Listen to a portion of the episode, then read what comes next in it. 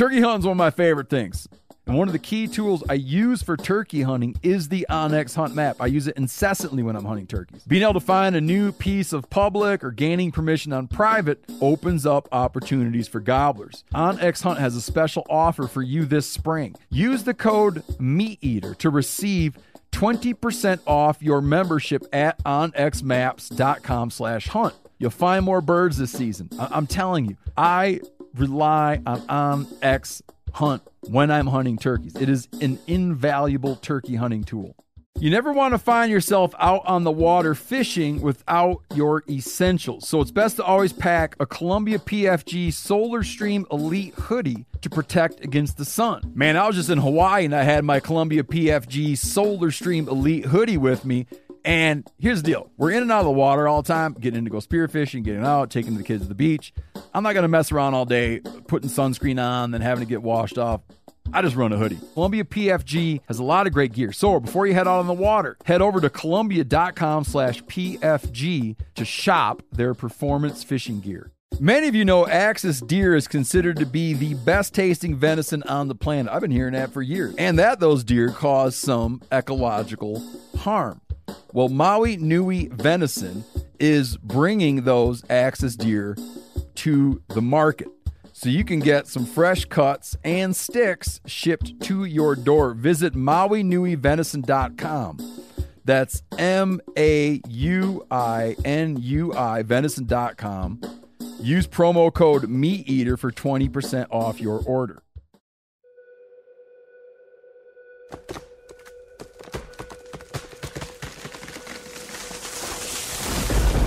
This is the Meat Eater podcast coming at you shirtless, severely bug bitten, and in my case, underwearless. We hunt the Meat Eater podcast. You can't predict anything. The Meat Eater podcast is brought to you by First Light. Whether you're checking trail cams, hanging deer stands, or scouting for elk, First Light has performance apparel to support every hunter in every environment. Check it out at firstlight.com. F I R S T L I T E.com. Is being a master fly tyer a thing, or is that just a description? That's just a stupid description. Oh. It's not like sommelier.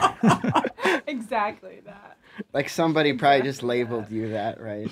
Yeah, one time I got a label. It was like one of the top five tyers in the the world, Sure. and the the ironic part was I was only timed for like three years. So it's not something that I wanted that label with because it causes a lot of haters. Oh, really? Oh yeah, they're like, uh, like to me, fishing is fishing, but in fly fishing, you have a lot of pretentious motherfuckers that. Uh, Are you recording, Phil?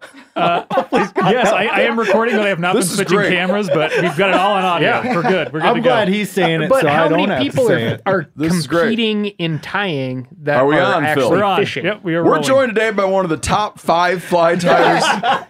Please, of the top, no. t- top five in the world.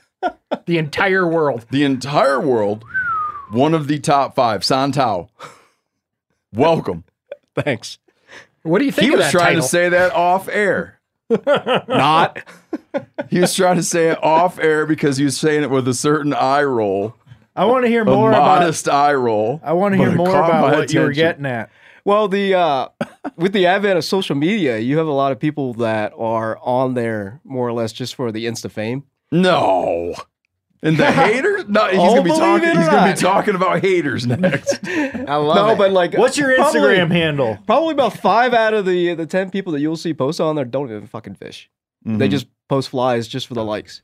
And you would see, you could look at them, and you, they'll be like these super colorful flies that I don't know what the hell they mimic, but Yeah, they, more they pretty much it's more artsy, Right. And it is a form of of the fly tying, fly fishing industry. Is some people will just tie just for the tranquil uh, tranquil aspect of it and for the mental health, but the vast majority don't even tie the or fish that you see post up on there. And then uh, So there's a so there's a social media. Uh, let me say something else too. The, what started this thing is we have him described here as a master fly tyer, but also a master sergeant. So you are a master, like indisputably, that is That's definitely a master sergeant in the U.S. Army. Yes. Questionably a master fly tyer. Questionably. Lowercase Very m, lowercase m, uppercase M in the military, lowercase m as a fly tyer. Like you're not a certified master fly tyer. No, that is just labels that will people give, and for whatever reason, people like to label everything in in the fly fishing world. Like you got these master casters, master tyers, et cetera, et cetera.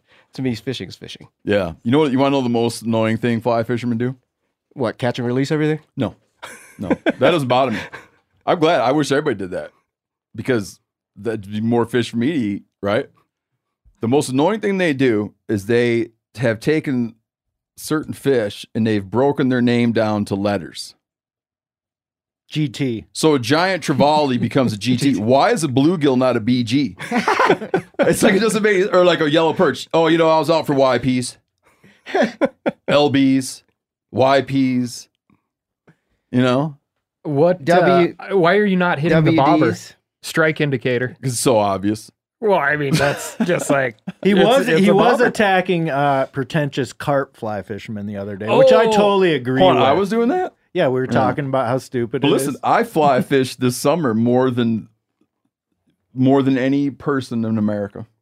Really? Mhm, That's how much I fly tied this Didn't summer. see you do it Not once in fly tie. Alaska. That's how much I fly fished Mhm. this summer more than any other American. Master angler. Up at the uh, Mm-hmm. at the spot up there, we I mean, I have hours, probably two, into it. Oh, then me and Yanni fly fished, uh, went fishing cutthroats on the. I'm not gonna say like. I'd love to talk in greater detail about it. I have never seen anything like uh this lake we rode horses up to Hmm. in Wyoming. Hmm. I have never ever in my life seen cutthroat fishing like that. nice fish, And it's some or just a souped lot up of little crazy cut. Bonneville's? Bonneville. Bonneville. Now you're giving away where you were. Dude, un- Yeah, like unbelievable. Unbelievable. Big black spots. What's that mean? Oh yeah, yeah. I'm sorry, on Yeah. the fish. Yeah. did you release them? Uh, we killed three. how big we talking? Uh, probably 18 on the top end. Sweet. Probably nice 18 cuts. on the top end. Yeah. And you'd look for them. You know. Sight fish for them. Oh, so much fun, man. Maybe fu- maybe like fly fish because I'd kind of outgrown it, but it made me kind of love it again, man. Well, you had fun with all the times you went fishing with me. Oh yeah. Did you abbreviate cutthroat or do you call them cuts? Cutties? CTs. C- giants. B- they were no. giant. They were giant CTs. Beats Giant CT. BCTs because B- it's special Bonneville. kind. Uh, BCTs. Uh, Get back to the arts and I'm, crafts. yeah, no, I'm only. I'm only joking. So, so in the fly tying world, um, there is there's a social media element to the fly tying world, and there are fly tyers that don't fish There are that are just in the craftsmanship, Yep. the artistry. Yes. So uh like you got you get a mix of people that will try to showcase their flies that do a lot of fishing. Um they t- showcase a lot of different guide flies. And you have other ones that Well, will hold- just you tie explain that a guide fly. guide fly is like basically a fly that's really easy to, to tie that will catch San fish. Juan worm. I Yeah, see. like a San Juan worm, an egg or a midge or something like that. You bust them out and clients are going to lose them. Then you have other ones that will tie like these super intricate flies that have like a, a ton of uh, material, a lot of different wild colors, and so there's a there's a big difference. Flies that have been known historically to catch fish for decades, in some cases even hundreds of years, like the, the royal coachman, for example. Then you have these other funky wild color flies that people that aren't into fly fishing per se, they'll look at them and they see all these wonderful colors and they hit the like button. So that's that's the disparity between the two. And like my heartache with it is that you have a lot of new people that have no idea what the hell they're doing when it comes to fly tying or fishing. And they'll see some of these flies and they these some of these individuals have like pretty large accounts and they think that's actually a fly that they should be fishing with or learning how to tie. And in reality, they're they're totally wasting their fucking time. But outside, So do you like tying? You like tying stuff that can be fished? Yes, that's what my my pretty much my account is based off of flies that actually work. This Yeah, is the most this- amazing. This is probably. I mean, I haven't, but you know, I'm not like a hobbyist, but this is probably the most amazing fly I've ever held in my life. that thing's awesome. It works. mimics dude, the sculpting it, like well. yeah, it is unbelievable the artistry and then the the life that's in this thing Yeah, so a lot of these are and how much it flies. looks like a sculpin. And do you feel like that would catch a fish, Steve? Catch a lot of fish. Feel feels like when I it's say fishy. that, I'd catch a lot of kinds of fish. Uh, but does a a fly like that earn you a master title, or do you have to tie specific flies in order to be a master? No, uh, basically, there's there's really no criteria. Like to me, that's a stupid label, master tyer. I put it in the script. You guys can blame me. Yeah. I- Yeah. You know? to, to me, at like I wouldn't even come close to it. Like you have people that have been tying for like 40, 50 years that have set the the foundation for everybody else that is starting or has just started in the last 10, you know, 15 years. And they're the ones that came up with the innovations of using different type of materials, whether it was like uh, using deer hair at one point in history or parts of a pheasant or a muskrat or whatever the case may be. It wasn't me. It wasn't like anybody in this generation. Those guys are the master tyers. They're the ones that, you know, wrote the books that showed people that you could use hair from a llama and catch fish with it. None of us are very innovative nowadays. I mean, there were people that will label themselves as such, but those folks that from 40, 70, 150 years ago, they're the master tyers. They're Is the there uh, is there some specific old school tyers that you you emu- emulate or like really you're into them? Uh, yeah, more or less because uh, of the their personalities versus in a lot of cases also you know their flies are exceptional. But one of the local guys here, Kelly Galloup, Mm-hmm. he's the one that came up with a lot of these different flies here, like this sex dungeon, the mini sex dungeon, him and his crazy fucking names. But they actually work and they catch a lot of fish. And then other guys like Pat Dorsey out of Colorado Yep. that fishes a lot of tailwaters and basically mimic all his his guide flies off of what the fish are eating there. And they they work like crazy.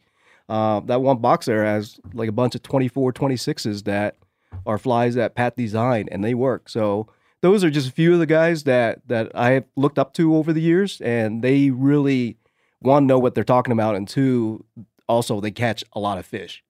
So it's not like they're just coming up with crazy shit that don't work. The stuff that they they put in their books, it's stuff that they talk about, all are proven patterns that, that work everywhere in the world. We're gonna we're, we're gonna cover off on your life history a bit, but just just to just to tee it up, then we got to touch on a couple things. Um, you were born in Vietnam in Vietnam and South grew Vietnam. and then grew up in, in Pennsylvania. But you spent some number of months in in a in not in Vietnam. No, uh, for like the first uh, almost a year and a half of my life, I, I lived in a refugee camp in Malaysia. In Malaysia. So uh, right. my Okay. my dad was in the military in Vietnam, and uh, as part of the South Vietnamese army, if we would have got caught, or he would have got caught, he probably would have been executed. Yep. And so, as uh, after the fall of Saigon, the uh, the North Vietnamese and the communists started, you know, sweeping down further south. And the town that I was born in is called Bac Lieu, which is on the very southern point of Vietnam. So that gave us a couple extra years, but eventually they would have came through there anyways. Um, and so we That fled. gave you extra years. Yeah, because they were still working from from uh, what they renamed the Ho Chi Minh City on the way moving down to the southern point of Vietnam, and it was uh, but not like you talking like post 1975. yeah, yeah, They were still fighting their way south, or They- just moving their just way moving south? their way south I and got you. basically implementing communism in like Yeah, every yeah. single Got it. town. There. Got it. Yeah. So they weren't encountering like resistance all the way south. no. Yeah, I see. Yeah, basically, I mean, I was the opposite of most kids that grew up in Vietnam. I came from a very well-to-do family, and uh, my grandfather pretty much owned the entire like port. Mhm. So he got all the royalties of the ships and stuff coming in. I had pretty much everything that a kid could want growing up in Vietnam. And then to ba- basically know and and my this was my parents. I was so young, I had no idea of the shit. But what they told me was that all that was going to be taken away. And uh, also at the same time, my father run the risk of being executed. So we literally left in a banana boat. I mean, we fled out of there in a boat and landed on the shore. You want shores. to talk about bad luck? An actual banana boat. right. We left uh, there and went to uh, the refugee camp in Pulau Bidong, which is about the size of four football fields, but it housed at any given time about 10,000 refugees.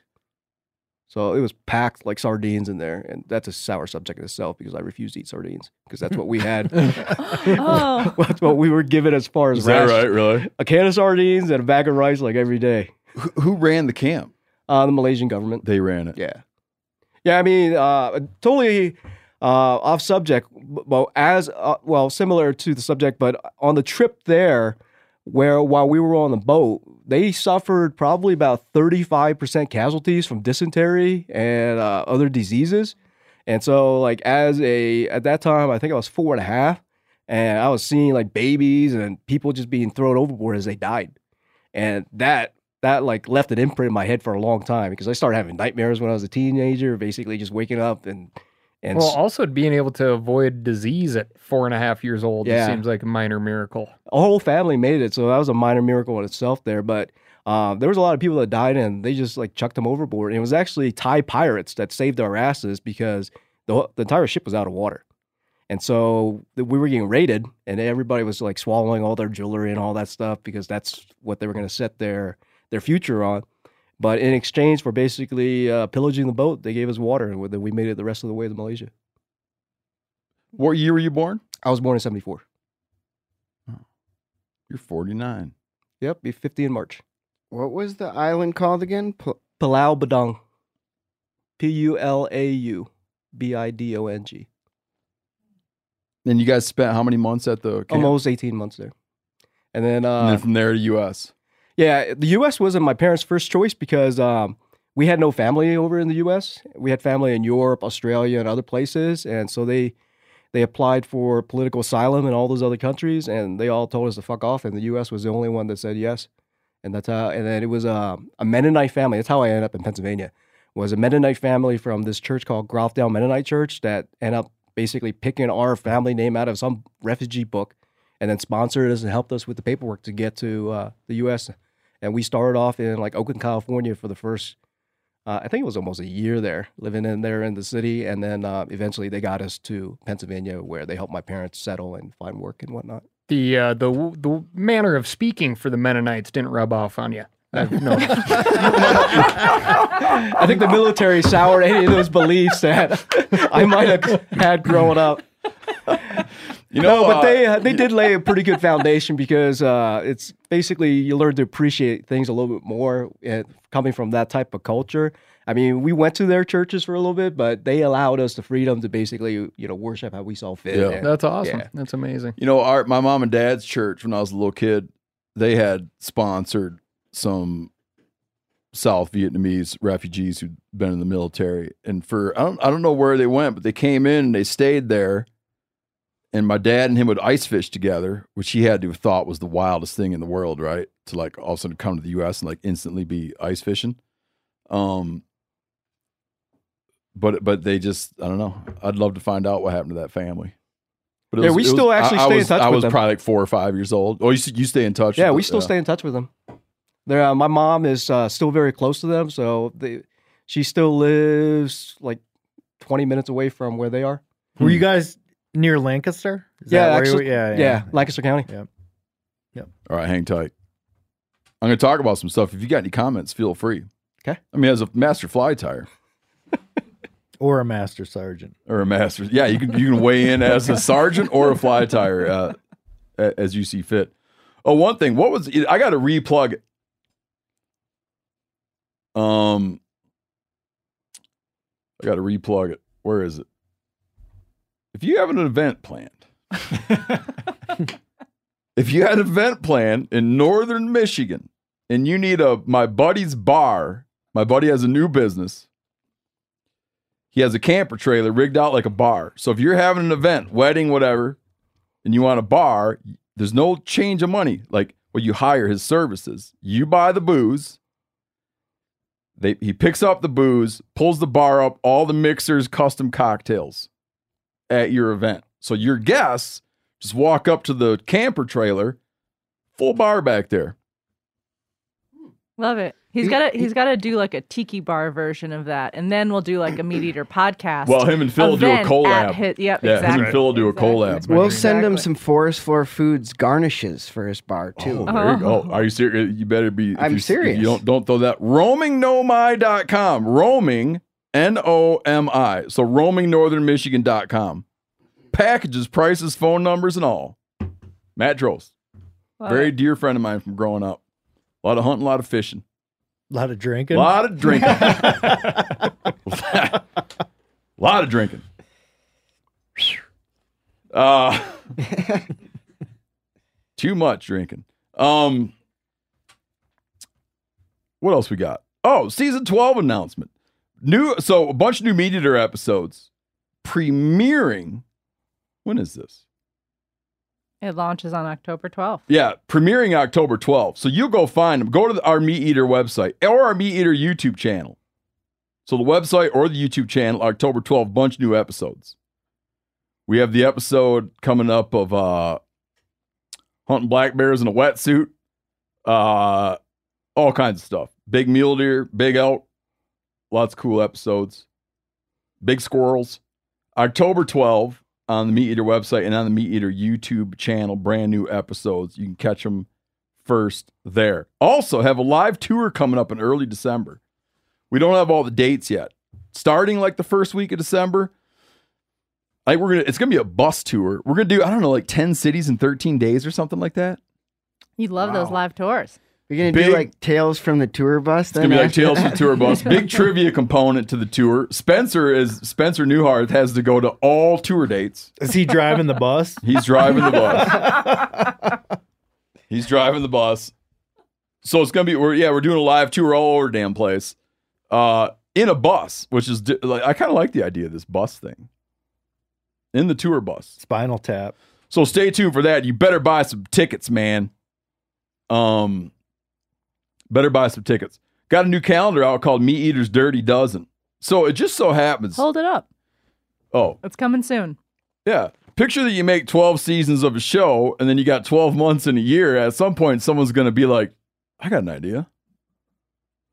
So this year calendar, every year, every month, you follow me, every month is a year.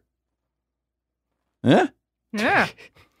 it's genius. Look Who'd at that thought? facial expression. 12, I know. Twelve smirks of Steve. 12 years, 12 years of ma- of the show captured in 12 months. So like January is, I don't know what the hell, 2012 years ago. You can see S- Steve age ever so slightly. Oh yeah, a lot, dude. No, no, no. I don't think a lot, just a little. 12 years of smirks. um, so check that out. Also, oh, Phelps on uh, Phelps Unleashed. Why does it say don't read this? Because I put the whole description in it, and it takes a long time to read all of it. Those are just some highlights Oh, that you can hit. well, Phelps's bugle tube is is improved. I'm just gonna skim through it. Yeah. Go ahead. so Jason Phelps, who comes on the show often, host of Cutting the Distance, founder of Phelps Game Calls, has a new generation of the Unleashed bugle tube. I didn't think that there was a problem with the old one, but apparently, uh, never satisfied. So basically, people that had the Unleashed tube had various comments about it, and Jason, being the obsessive that he is, has gone on and addressed various condoms, uh, comments. One, the new version recycled plastic. That's cool. Uh, guys had a, some people had a problem with the, the the mouthpiece. So now you can remove the mouthpiece, meaning your tube comes with a mouthpiece on it, but some people like the smaller aperture. So now when you get it, you either like the mouthpiece, which I, I think the mouthpiece is great. I don't know why you wouldn't like it, but some people don't want the mouthpiece. You just blow straight into the tube. Comes with the easy bu- bugler and the flared mouthpieces. It's lighter. So 12.5 ounce, 20 inches in length. So V2, version 2, he says gets the same exact sound in a little bit smaller package. They dress the whole thing in, neo, uh, in neoprene. Reduce noises from tou- touching on brush. And adaptable. So a complete calling system for any calling style with one purchase. Two comes equipped with a flared mouthpiece for diaphragm calling. Earlier when I was talking about people not liking the mouthpiece, that's what I meant. Um meaning there's a there's a reed piece that goes on it too. If you don't like using diaphragm calls, you can use the reed mounted on the bugle tube, or you can pull the reed off, put the flared mouthpiece on it, it fits over your mouth better. Or if you want to go ultra lightweight, I suppose a fellow could just pull the freaking the flared mouthpiece off as well and run it that way. Outstanding back pressure for no articulation, devastating bugles, mind bending screams. Who writes this copy? Is this you, Corinne? Nope. Mind bending. Let's think about That this for a minute. not me. Devastating bugles, love it. Just knock him over dead with a bugle. Mind bending screams. Makes you, them you go bend their- crazy. you bend their mind and devastate them. Thunderous chuckles and grunts. I'm sold. We need a sound effect there. The, the Unleashed V2 is a new standard that all elk bugles will be measured against. Now, I gave a buddy of mine wanted to borrow. I let my buddy borrow one. Um, he went out, but he's got nothing to gain from this. He went out of the way to text me how wonderful it was, and they killed a bull. Good on him. You know, he was said the it was the bull's shit. mind bent. He said it was the shit and bitching. wow. We need to add an My extra line of copy. yeah. we need some- So the new V2 is out. Uh, here's a lengthy one. This is interesting. A lot of the news is full of uh, a lot of uproar going on around refuges. Oh, covered this a fair bit. Wildlife refuges in in in lead ammo.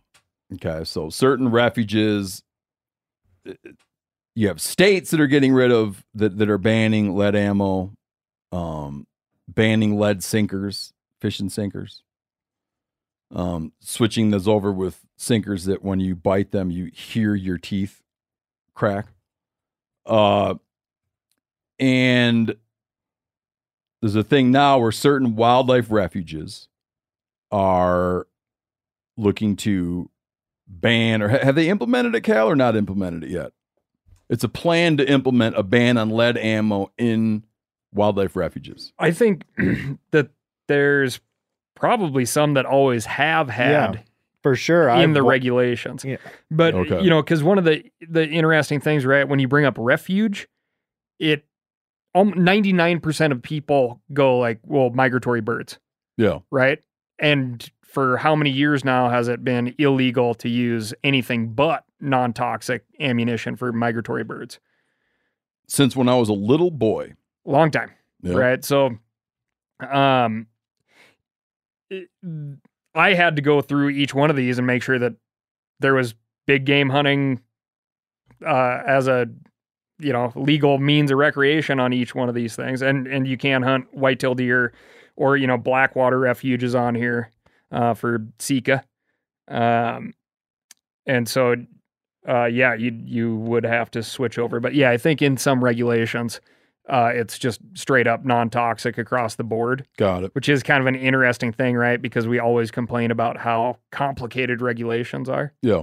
but neither here nor there. So the U.S. Fish and Wildlife Service looking to add, or or there's a proposal or new rule going into place to to ban traditional ammunition, which we'll call lead ammunition, on eight national wildlife refuges, including Blackwater, Chincoteague. I don't even know how to pronounce that one. Eastern Neck, Erie, Great Thicket, Patuxent. How do you say that? Anybody know? Close enough for me. Patuxent Research Refuge, Rachel Carson Refuge, Wallops Island, uh,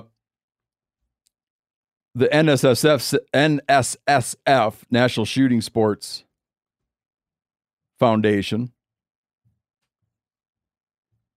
uh, shared a letter that they had written to Martha Williams, and Martha Williams has been on the on the show as a guest because Martha Williams, who heads the um, U.S. Fish and Wildlife Service used to head Montana's State Fish and Game Agency. So, in that capacity, Martha Williams was on the show before. We have not had her on in her current capacity, but would Love to have her on and talk about some of this stuff. Note to Corinne down there. Mhm. You get that, Corinne? Got it. Um, so that'd be interesting. So the NSSF shared a letter, it's, it's sort of an open letter challenging, um, challenging some of the assumptions within the lead ban. Tackling first goes on like any, like any good compliment sandwich.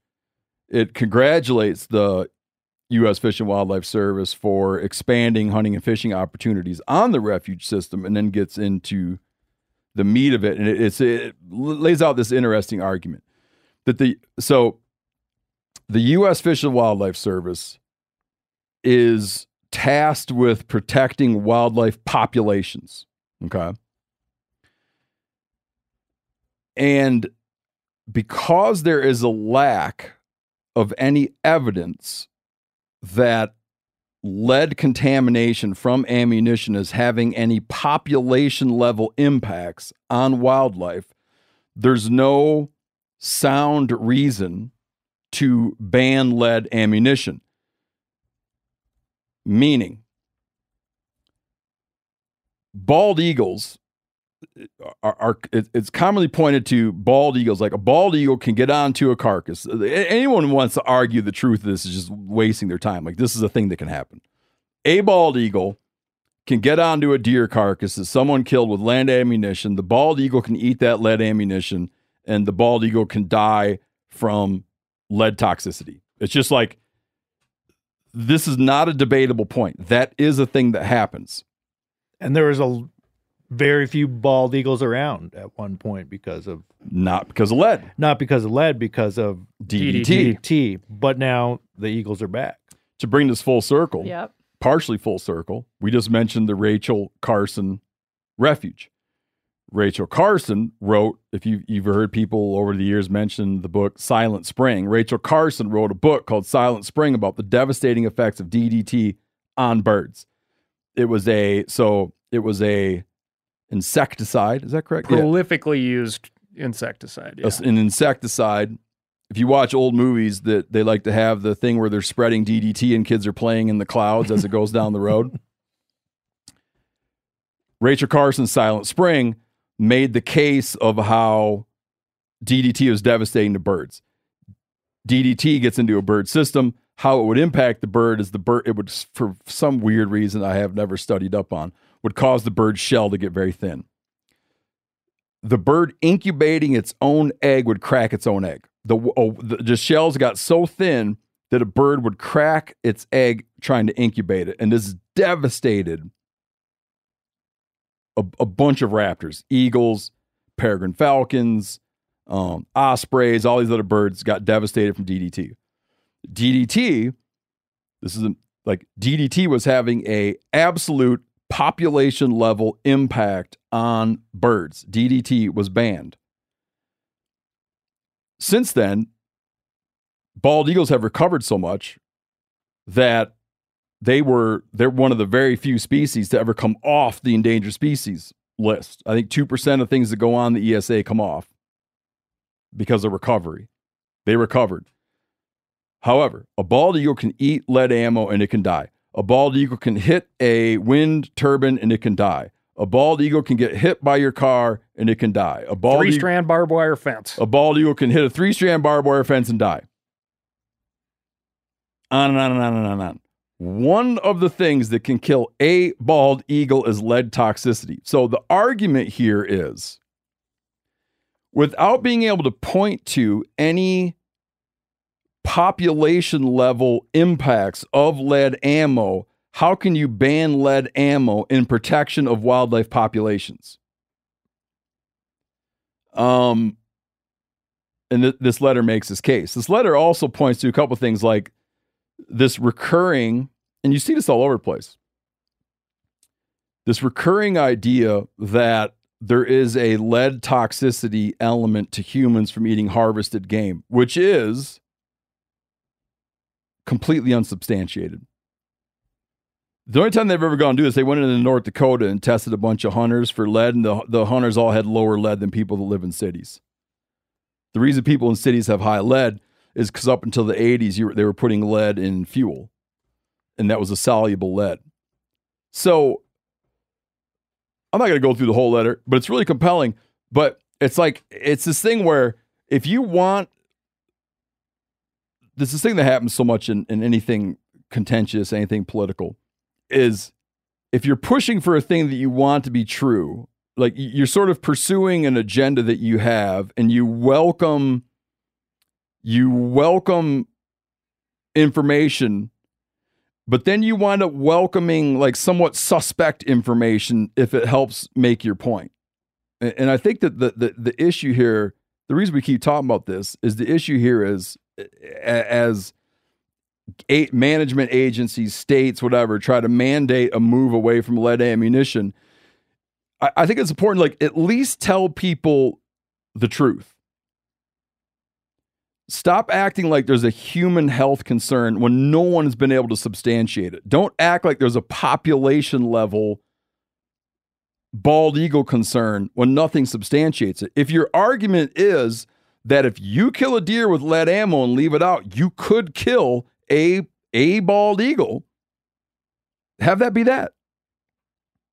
Right? And and people and you, make you their can call. mitigate this, which this is one of the there's some things in here that I I don't like the way it's written, and there's some things that they included that I do like, but Wh- what- um, tell, tell me some of the ones. Tell me tell me a highlight of each of those. So, um, population level effect, right? And we've covered this many times, so it'll just be really brief, right? They are talking about bald eagles, and and most of the and seems like all these refuges are in bald eagle territory, Got it. and that's the raptor of concern. But if uh, you had a, a refuge system in an area that overlapped with uh, condor populations, uh, a condor death could have a population level effect, and then it would be necessary to it, take yeah. further precautions, right? Yeah, because a condor is a, a population level impact. Yes, right, yeah. exactly.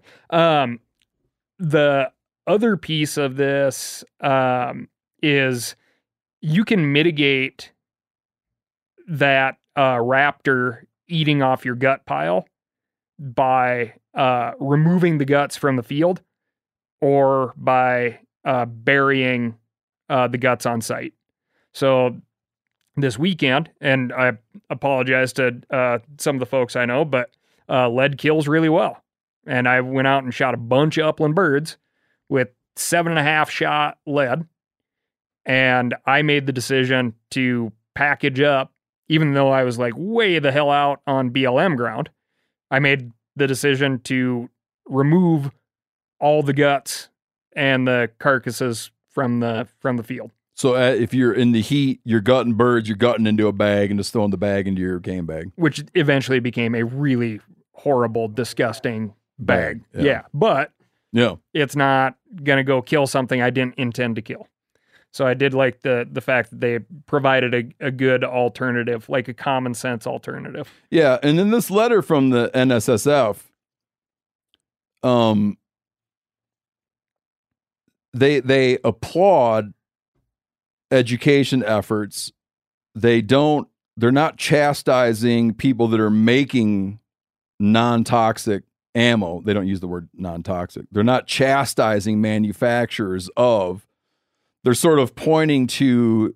They're sort of applauding the free market economy or the the the, the choice but pointing out that um I would not have guessed this. Uh some of the percentages on on some of the percentages on use of ammo. Where is this stuff? Oh, the one percent of uh were you looking at the rifle ammo? Yeah, I where's saw that? that? too. Um That copper is 1% of center fire ammo Mhm. used. yep. My social One circle How? uh, uh, like my social circle which includes people that that use copper for a handful of reasons some performance issues some lead issues uh i would it reminds me of when when i have a skewed sample size in my social circle. It's like we were doing the kids trivia and and my younger kid had to guess what percentage of kids went fishing during the pandemic and he thought that 90 some percent of kids went fishing Right. during the pandemic. He's- like he had a very skewed, He has some biases. It's like that's all I did. That's all my friends. He's do. like, everything, everyone I know went Here it fishing. is. Non non lead center fire rifle ammunition makes up the smallest share of the market and is approximately one percent of all ammunition produced. So yeah, but it, produce. So that inco- that includes all target. Sure, it's I mean when you're buying a Yeah. case of cheap two two three ammo to you know just go do some shooting.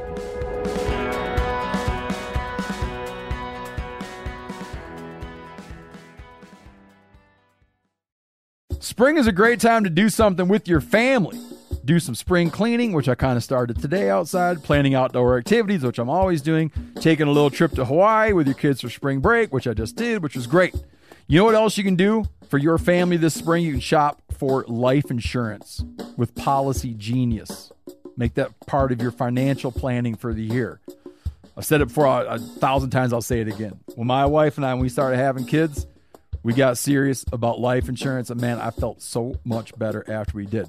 With Policygenius, you can find life insurance policies that start at just 292 bucks per year for a million dollars of coverage. Some options offer same-day approval and avoid unnecessary medical exams. Even if you already have a life insurance policy through work, it may not offer enough protection for your family's needs and it may not follow you if you leave your job. So save time and money and provide your family with a financial safety net using Policygenius. Head to policygenius.com or click the link in the description to get your free life insurance quotes and see how much you could save. That's policygenius.com. The single most valuable tool I have for chasing turkeys next to my scatter gun is the onX Hunt app. If I'm hunting turkeys, I'm using onX. If I'm not hunting turkeys, I'm using onX. I'm always using onX. I live by that stuff.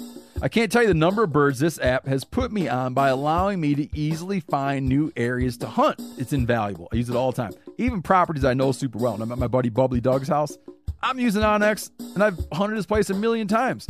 With their compass mode, I can pinpoint exactly on the map where a gobble rang out from, and then figure out the perfect spot to set up. Meaning, if I'm sitting there, let's say I'm at Bubbly Doug's, I'm in the navel, and I hear I'll like instinctively pull up Bubbly Doug's place on onX, and I'll look at the topography and I'll be like, "Oh, that sucker must be over in that little opening over there." Waypoints also, and the ability to share them, okay, comes in handy every spring.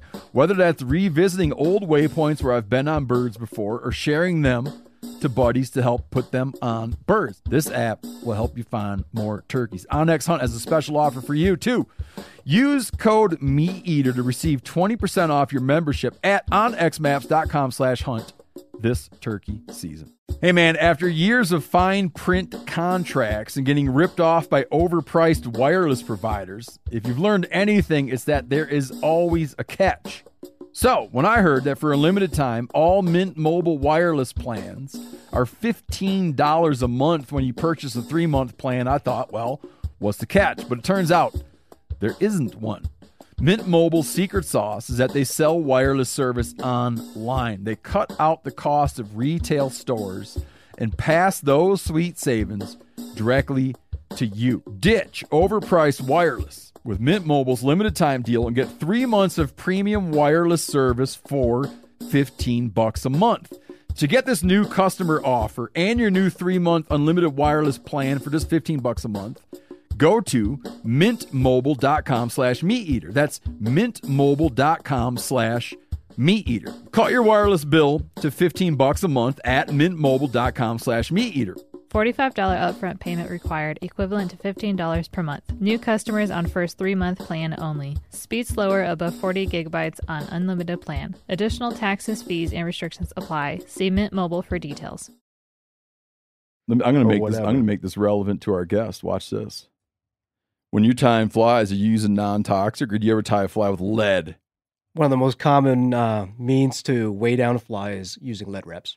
And you're still using it. I use it partially. They have the alternative where it's stainless steel to also weight, but in some some patterns, the lead works way better. Lead split flatten it. shot. He's like Yeah. lead till I'm dead. Is that what you're trying to tell me? and then also weight with the the split shots. Yep, It also wraps really nice. Yes, it does. it does. Uh, I, I would view. I would imagine that. I would imagine that the amount of you see fishing get rolled into this. I I do not see this being fishing's problem. do you know what I mean? Yeah, there's very few states that outlaw lead weights. I mean, I know Yeah. I New don't York. know, man. New Like, York was one of them. I went I up there for some uh, lake run uh, salmon, and I was missing some weights. So I went to the local uh, tackle shop to get some, and all they had was the alternative. I'm like, what the hell? I, I, Yeah. I had no idea. It kind of like blindsided me that I couldn't get lead weights. I, get I get the lead. So just for for folks listening, when we start talking about lead split shot, you're, it's a different thing. Lead split shot is not. Like there's different ways that lead gets introduced into to wildlife. Center fire, like deer. Okay, deer hunting. That's introduced because you shoot the deer, and you got the deer, and your bullet fragments, and there's lead around. You leave the guts, whatever, later on. You throw the bones in the ditch. Stuff eats that. They ingest the lead unintentionally. Split shot and steel shot, or sorry, back when you could use lead to hunt ducks, in split shot, you have it can enter a, an animal by an animal could get hit by a chunk of that lead and not be lethal, then it has lead in it, but they pick it up as grit. So, or they pick it up, they just see something shiny and different and they're down there feeding and they ingest it. So the lead sinker thing is that they're just intentionally ingesting it. It's not getting like blasted into something. It's being picked up, not eaten along with flesh. Is that clear?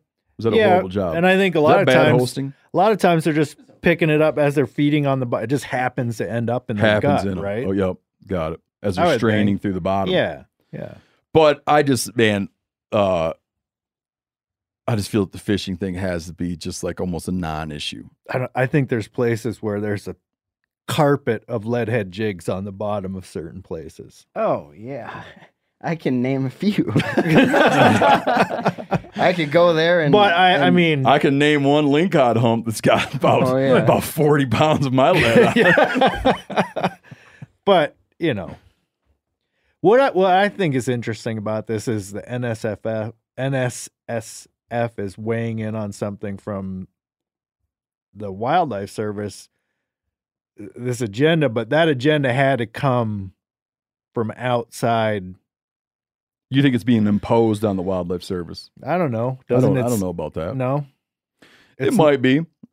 You know, like the, the the stuff in Alaska with them trying to with them trying to subvert Alaska's ability to manage its wildlife. right. That came from on high. hmm for sure. That came from like, it, it, know, I'm not a conspiracy theorist generally speaking, but I'm I, I believe that that was driven by donors. hmm That that was driven by. Pol- now and then, when you see something in politics, it's so like, what? Do you remember when? Who the hell was it that got elected for mayor in New York? And right away, he goes after the Central Park horse carriage rides. Oh, De, Bla- De Blasio. was it him? Yeah. De Blasio wins to become mayor of New York, and his first thing is Central Park carriage rides. You're sort of like, this has to be from a donor. It's so out there and so outside of the concerns of voters and so outside of what your mandate must have been when you were elected that there's no way this wasn't a quid pro quo Right. from a donor class. Yeah, I don't even really because it's sort of like understand. everybody in the you're- city is like, what? You Yeah, know? I, that's what I'm thinking right now. I don't really understand like what, like he just didn't like the horse. This is being that they were mean to the horses in Central Park. Oh. Meaning it was so outside of anyone's concern. It was so outside of the campaign. And you get it and you're like, that is like, I don't know this for sure, but that is satisfying a particular donor Mm. who made a deal. like set the horses free kind of. Yeah. I mean, I don't know, Cal. Do you know of like outside forces that were pushing this agenda, or is it just I mean the the lead free thing's been around for a Yeah. really long Yeah. time. Um,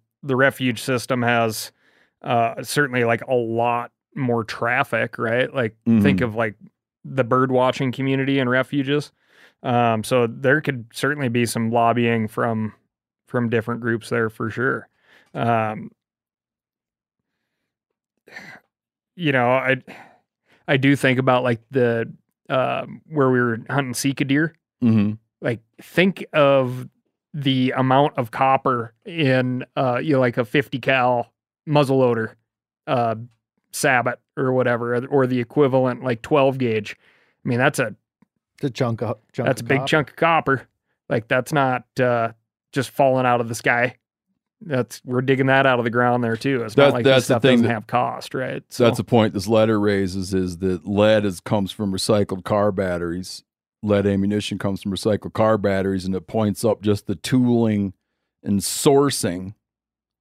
Meaning, if all, uh, you know, it's a little bit like uh, extremes. If all states right now were to somehow miraculously say that you couldn't use lead ammunition, there's no way they would ever satisfy. It would take a long time for the demand to be satisfied. Be a hard time to find any bullets. The letter gets a little punchy. It says the service's unsubstantiated statement of possible risk to hunters due to the use of lead component ammunition to harvest game is very concerning. And it goes on to it goes on to attack this this uh, thing that came out years ago. I remember when it came out. It was like X-rays of deer showing how many how much um, how much lead fragmentation. from the wound channel. But then it goes on to say that they never substantiate that it's leg fragmentation. They're jack it's a jacketed ammo, and all they're doing is showing that something showed up on an X-ray. But no biopsy to show what or no digging around to show what it was that was on the X-ray.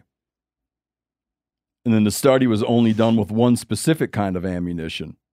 And then extract so they do a study with one specific lead ammunition and loaded in a certain way out of a seven mil rem mag.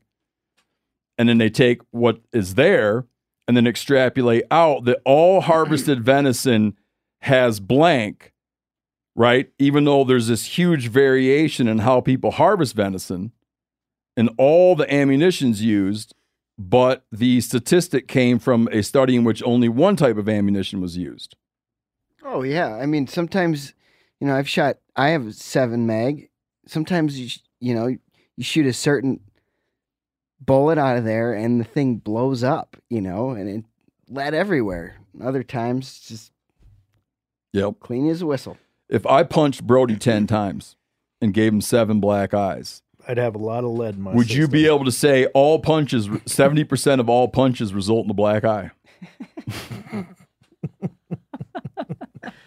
Uh, I'm not going to talk about this for too long. But again, I just want to continue to make it clear, man. If you as an individual, like if you as an individual don't like the idea of the of that you leave your gut pile out. I- i- you know if if you're using certain uh, if you're using lead ammunition and you leave your gut pile out there is a chance that you will kill a raptor. Bear that in mind and behave accordingly. You might decide that you don't care but i think that most people are thinking about it like that gut pile right there like that gut pile that i'm walking away from right now has a chance of killing a rat like it actually killing a raptor No one ever really. Th- not a lot of people think no of that. No, You know? have that in the back of your head and have that in the back of your head. If more people had that in the back of their head, uh, this speaking of cause, you know, causal relationships, I'm just going to go out on a limb and say hypothetically true. If more people had that in the back of their head, we might not be talking about ammunition bans right now. I don't know. Is that a wild statement? I don't think it's a wild statement. Um, we'd certainly because you know there's a, a statement in this that that I it would fall in the the list of things that I don't really like the way it was written into this uh, letter. Um, there's a really specific study on uh, falcons Okay.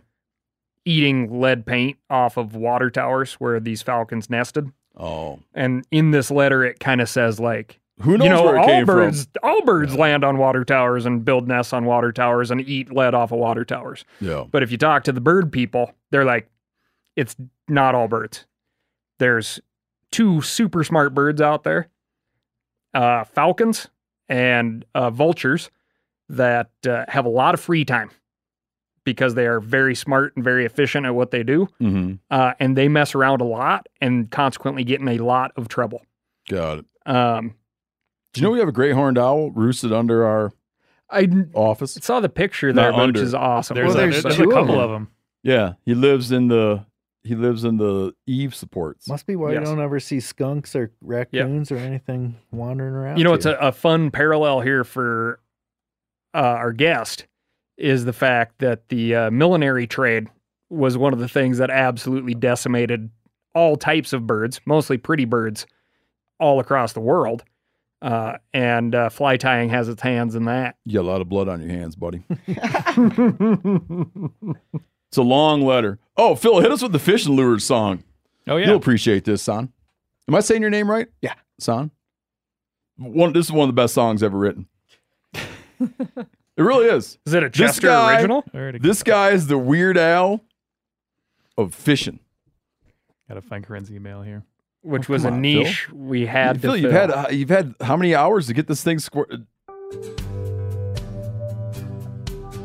oh, it's kind of a little Jimmy Buffett vibe, maybe. This was not what I was Rip. expecting. Rip. Yep, Rip, Rip Buffett. I love fishing lures. I love to cast them while I'm drinking a Coors, or while on the rocks I'm drinking a Doors. Clever little mechanical works of art. I love fishing lures. Got a whole tab box of them. Wouldn't want any fewer. I bet I'm a better fisherman than you are.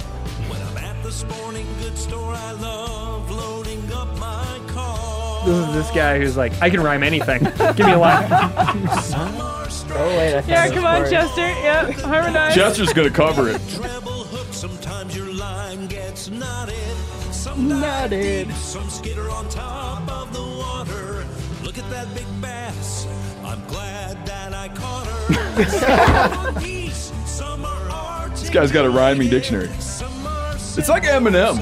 I, I feel like Eminem stole all of his shit from this guy. Yeah. Some of them rattle, all kind of exotic colors as your boat you paddle. This solo is amazing. Good. Can you imagine him doing that with one hand while he's recording here? I would be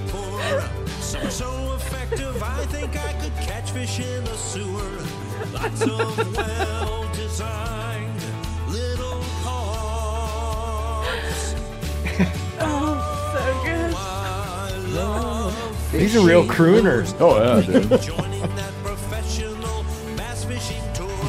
Some are hundred year old classic. I can see some success like doing the old folks' homes, like in around like, Like the touring, UP or yeah. something. Yeah. He's from Boyne Falls, Michigan. The artist. Uh, Oh, your buddy should get him to tour around with the bar. I hadn't thought to bring these two together. For an added fee.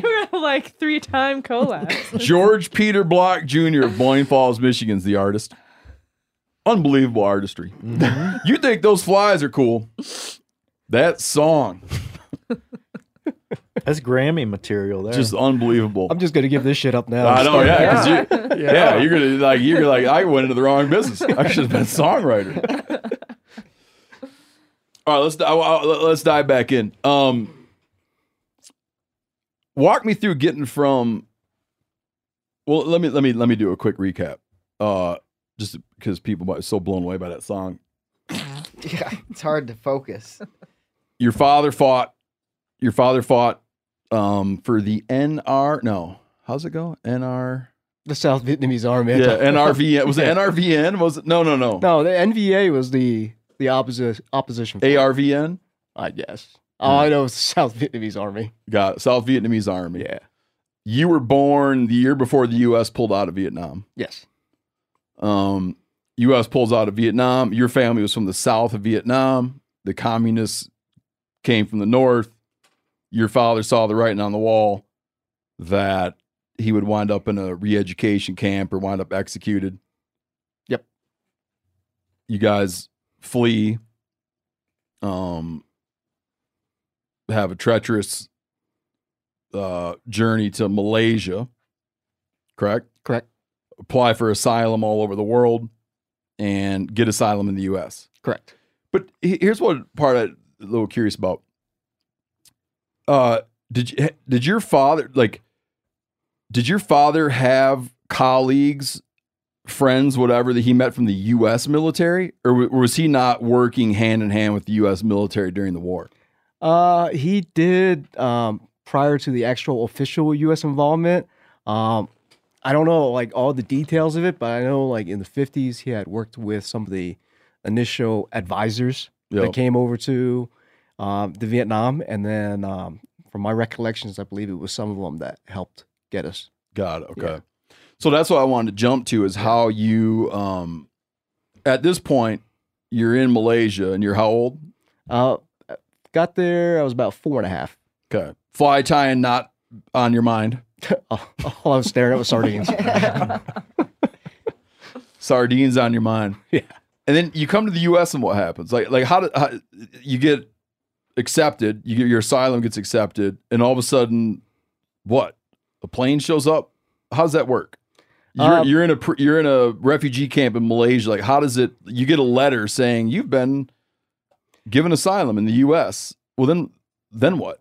Uh, like I said, it was I don't know like all the details, but that Mennonite family from Lancaster, Pennsylvania, helped us with the paperwork, and then eventually got us onto the plane where we ended up uh, landing in uh, California, and then uh, was there for a couple years while I guess with getting our green cards and all that other Mhm. stuff. And then How many family members? Uh, five total.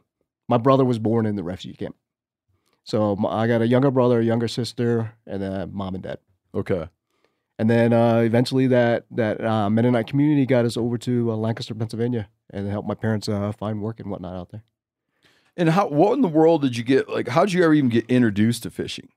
Well, uh, when I was a when I was a young kid, uh, basically being an immigrant, we I didn't have all the luxuries of most other kids where parents spoiled them with toys or whatnot.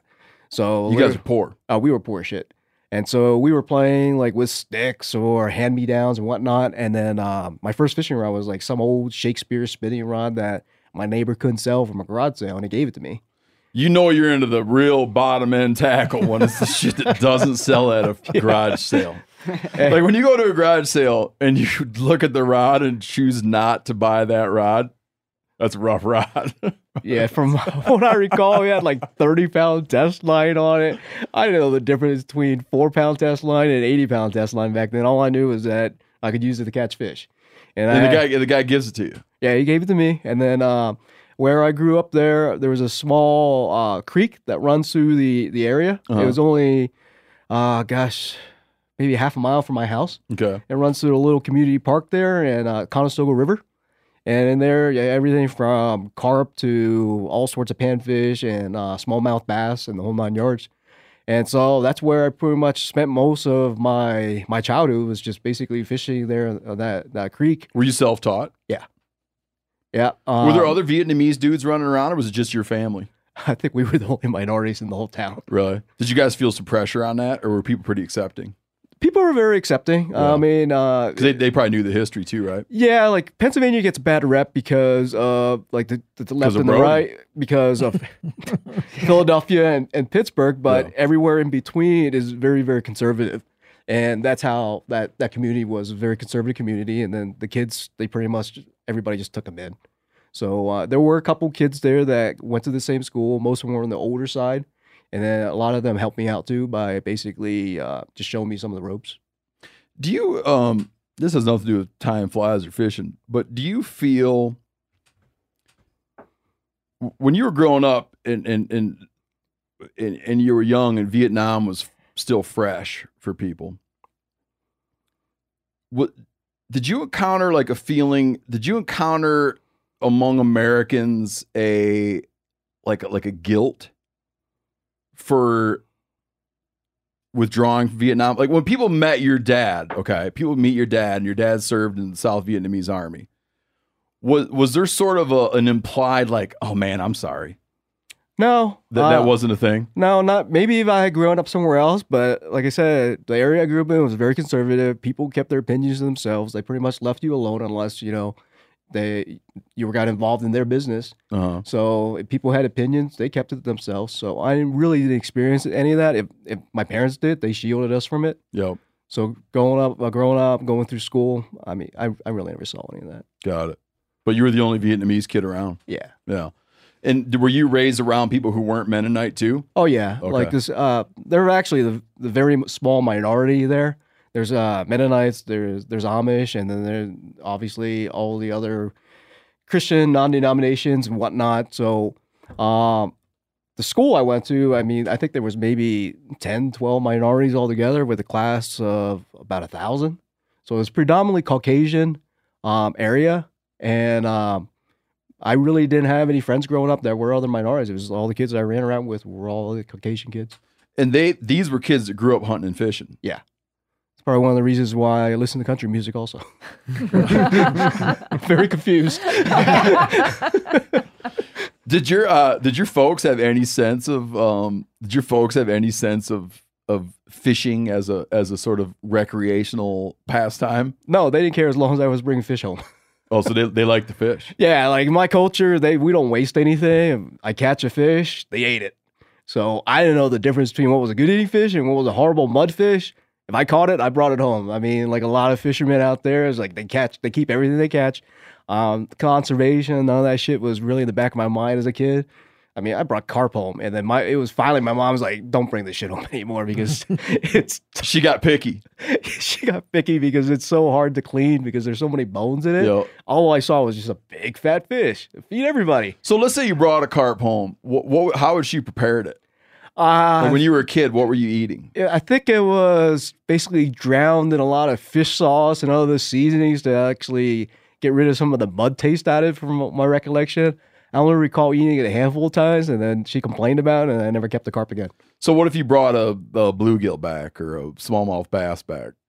Um, the way we prepare it is a little bit different where um, generally American culture, they'll fillet the fish, you just eat the fillets. And then with um, a lot of the Asian cultures, they'll gut it, take the gills out and whatnot, cut the fins off, and then they'll either broil or deep fry the entire fish. Yeah. After the scales are obviously removed, and then like probably one of the tastiest part is is the crispy skin. Yeah. Uh, you were getting introduced to American style food though.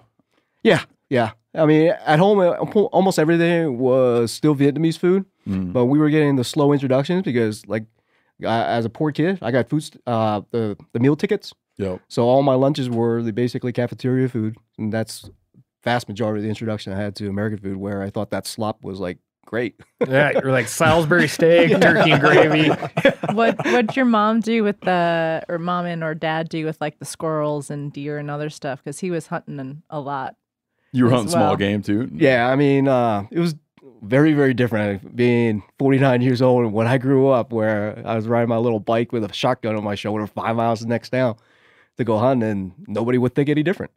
And uh, I mean, there were times where I rode my bike by the sheriff. Like we had one sheriff in the town and waved to him. Good luck. Were, were you uh, were you self taught on the hunting thing too, or did you have buddies you ran around with, or I started basically uh, just squirrels were the first thing that we shot. Yep. And I didn't have a, a weapon at that point, like a rifle or a shotgun. So neighbors let me one. Yep.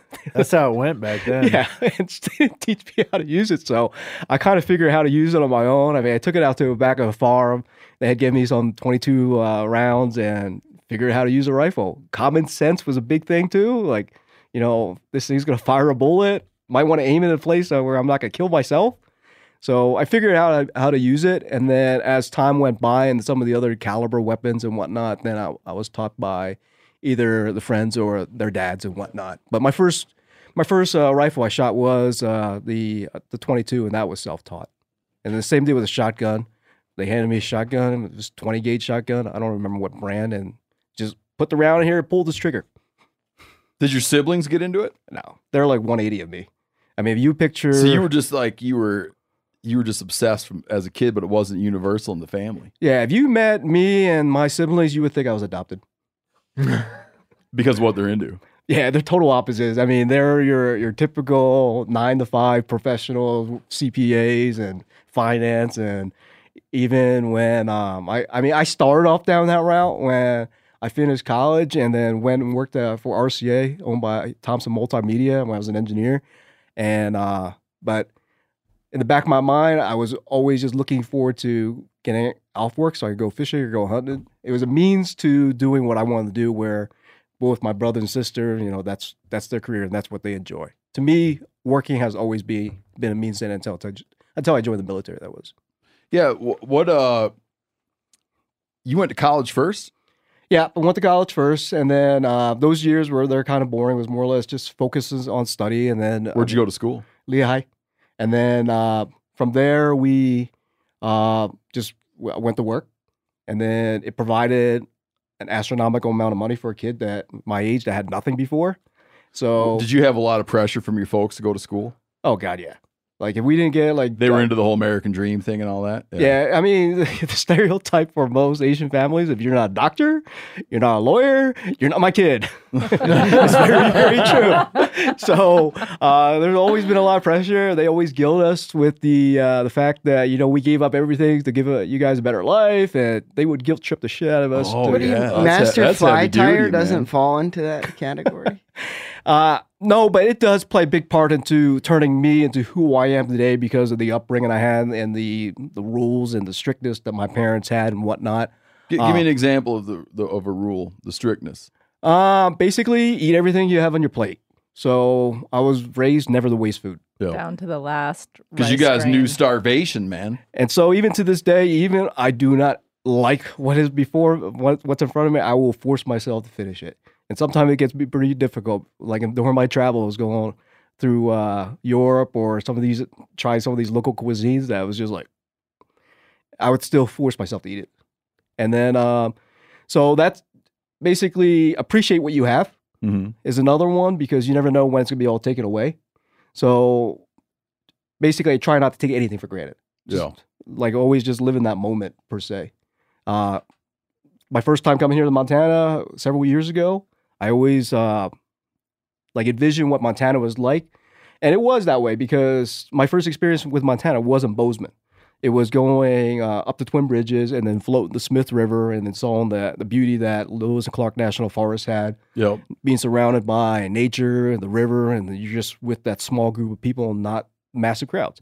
So, what I had pictured Montana was going to be like was what I experienced. Now, years later, I realized Montana isn't always like that. Going to Yellowstone or the Madison River, and you got people everywhere, and it's one of the most popular tourist destinations. Yep. But it, it never changed the fact that I know what Montana has to offer, and that each time I come here, I, I try not to take it for granted. I just appreciate each day here. And again, that comes from the upbringing that I had from my parents. So how did how what was the, your decision like to get in the military? Well, uh, 9/11 happened. Um, I was working. I think I had just gotten back from Paris. The like I said, the company's owned by Thomson. Um, so I would spend several months out of the year traveling to France, to Poland, to Mexico, where they had their their factories. So anytime that we completed something with R and D, we would go out there, implement that technology into the factories and the assembly lines, and troubleshoot. Um, and you were an engineer. yeah, we're I w in the applications engineering department where we basically would took the pretty much the, the final products of everything that the physics labs and everybody else put together, and then we made the final product what it is. Um, so 9/11 happened. Um, it was like a lot of people, you know, waking up, turning on the news, and I was like, "What the hell?" Mm-hmm. And uh, I literally didn't. I mean, I don't think anybody went to work that day, and I was just sat there glued to the TV. So, like most other people, uh, I felt bad. I wanted to do something. I went and gave blood. I mean, there was a line out the door to, give blood, so I gave blood, and I felt that still wasn't enough. And then I was thinking about uh, things I could possibly do to to help, like basically America. And then I got that phone call from also my dad, and he's like, "Hey, you you really need to do something, join the military or something to pay back our you know our family's debt to the U.S." Because And where was he calling from? Uh, well, at that point, my parents were divorced because all the years that they spent working all these long hours, their relationship kind of like just like uh, disappeared. And at that point, you know, the kids are all grown up, so Mhm. they were divorced. Um, but I don't know exactly where he was calling from, but he just told me that I had to do something because I was the oldest. And Oh, really? yeah, I'm the oldest, and I don't know if I should say this, but my brother's too weak and my sister's a girl. So it was really up to me. And then Yeah. uh, I had already thought about it a little bit, but that kind of like pushed me over the edge. And then uh, literally the the very next week, I was down in the Army recruiting station and uh, submitted my two week uh, notice to the company. Everybody thought that I was nuts because it was one of those companies that you got there and people left when they died because it was a really good company to work for. They gave you like 30 days vacation a year and another 30 days of sick days. So literally you have 60 days a year where you didn't have to show up to work and still got paid. Uh, it was hourly, very, very good wages where like the average median income in Pennsylvania back then or Lancaster then was about 24,000 and I was making way more than that. So um, I was able to go do all these great things that I, I absolutely love and not ever have to worry about the cost like muskie fishing. I mean, I wasn't fly fishing back then, but going up to Canada or going to the Dakotas to shoot wild game and hunting wherever I wanted because I really didn't have any school loans or anything. And uh, it was a tough decision because I knew I had to give all that up. I, I another part was the fishing, and I fished a lot in the Chesapeake. Literally, like when it was a hunting season, after work, I would drive an hour and a half down to the Chesapeake Bay and go after uh, striped bass. They call them rockfish out there at the East Coast, or go flounder or going crabbing with some of my friends. And I knew all that was going to go away because, uh, I mean, I wasn't an idiot. I looked up the salary difference and I knew that going from over 60000 a year down to basically making like $1,200 a month was going to be a drastic change in lifestyle. But it was the plan was only going to be three years. And so, and, And you went, but you went in as a trained engineer, but you didn't go and become a. You didn't be like, I want to be in the Corps. No, uh, I the way I looked at it was, uh, well, the Corps was a different story. So they were I mean, actually the my Army. first, I mean, the Army Corps of Engineers. Sorry, but the Marine Corps was the Oh, first ones okay. that I That- actually that called. Corps, yeah. But the recruiter was a, was a lazy son of a bitch, and he wanted me to run the background check, get my fingerprints. He was actually having me do all this stuff, and I was. I thought that was what you're supposed to do. So I was actually coming back to the Marine Corps recruiting station with all these documents and whatnot, and then I found out I was missing something, and I had to go again. And then the Army guy was out there puffing on a cigarette, and he's like, "Hey, what are you doing?" and he told me, "I'll take care of all that for you." Like, oh, what do you guys have to offer? And they're like, well, there's college loan repayment and all this other stuff, and so went in there talked to him for a little bit. And he sold sold to me. This guy was willing to cater everything and take care of all the paperwork, and I literally just had to show up. And I was like, this is totally different than the Marines. This, these guys really wanted me. So I was like, I knew the Marines had the the grunts. The Armies also had the grunts. So I was like, all right, I'll go Army. Because everybody that just pictures, you know, the fighting force, they always think Marine Corps first. And that was I was the same way. And then he told me all the different things that the Army had to offer. And I ended up signing with the military. Now, everybody blames their recruiter for their miserable life in the military. They recruiter do? lied to me. Yeah. But the uh, the difference was my recruiter actually was a really good guy, and he was actually trying to talk me out of going into the infantry because I had maxed out my ASVAB, my my scores were off the charts, and I could have done anything. They were offering me all these military intelligence, uh, MOSs, uh, the job, uh, along with civil affairs, all the stuff that requires high test scores. And I was like, no, if I'm going to give up three years of my life to make a difference, put me where the fight's at, put a rifle in my head. And I chose to, to join the infantry with the mindset it was only going to be just three years. And uh, because if I was going to join, I wanted to deploy. And the, the MOS that was the highest rated deploy was 11 Bravo as an infantryman. And that's what I selected. Hmm. Hindsight's 2020. You, you got what you asked for? I got what I asked for and more. But uh, to all the young kids out there that might be thinking about the military, really consider your life choices. Infantry is very rewarding. You're going to have a brotherhood of people in in combat of arms that you will never experience anywhere else. Do a lot of cool shit, and you're going to do a lot of stuff that's really going to test your psyche and your your body. However, there's going to be sacrifices that you're going to give up, and that number one sacrifice is going to be your body and your brain. If you're willing to give up that sacrifice, it is the Hold best. the body. You got to give up the body and the brain. It's, you're going to give up both. Those are two big parts. What, I mean, what was left? Because I got after 22 years of service, I've already had 11 surgeries to fix all sorts of different ailments. But I mean, I have, I may look very young for a 49 year old, but I probably have a body of a 60 year old. And then uh, your brain will also start start failing you too, because you're going to go through some some really troubling times when you're gonna you're gonna have to have some mental fortitude or intestinal fortitude along with some mental strength to overcome a lot of the shit that you'll deal with in the infantry. But it's a very rewarding MOS.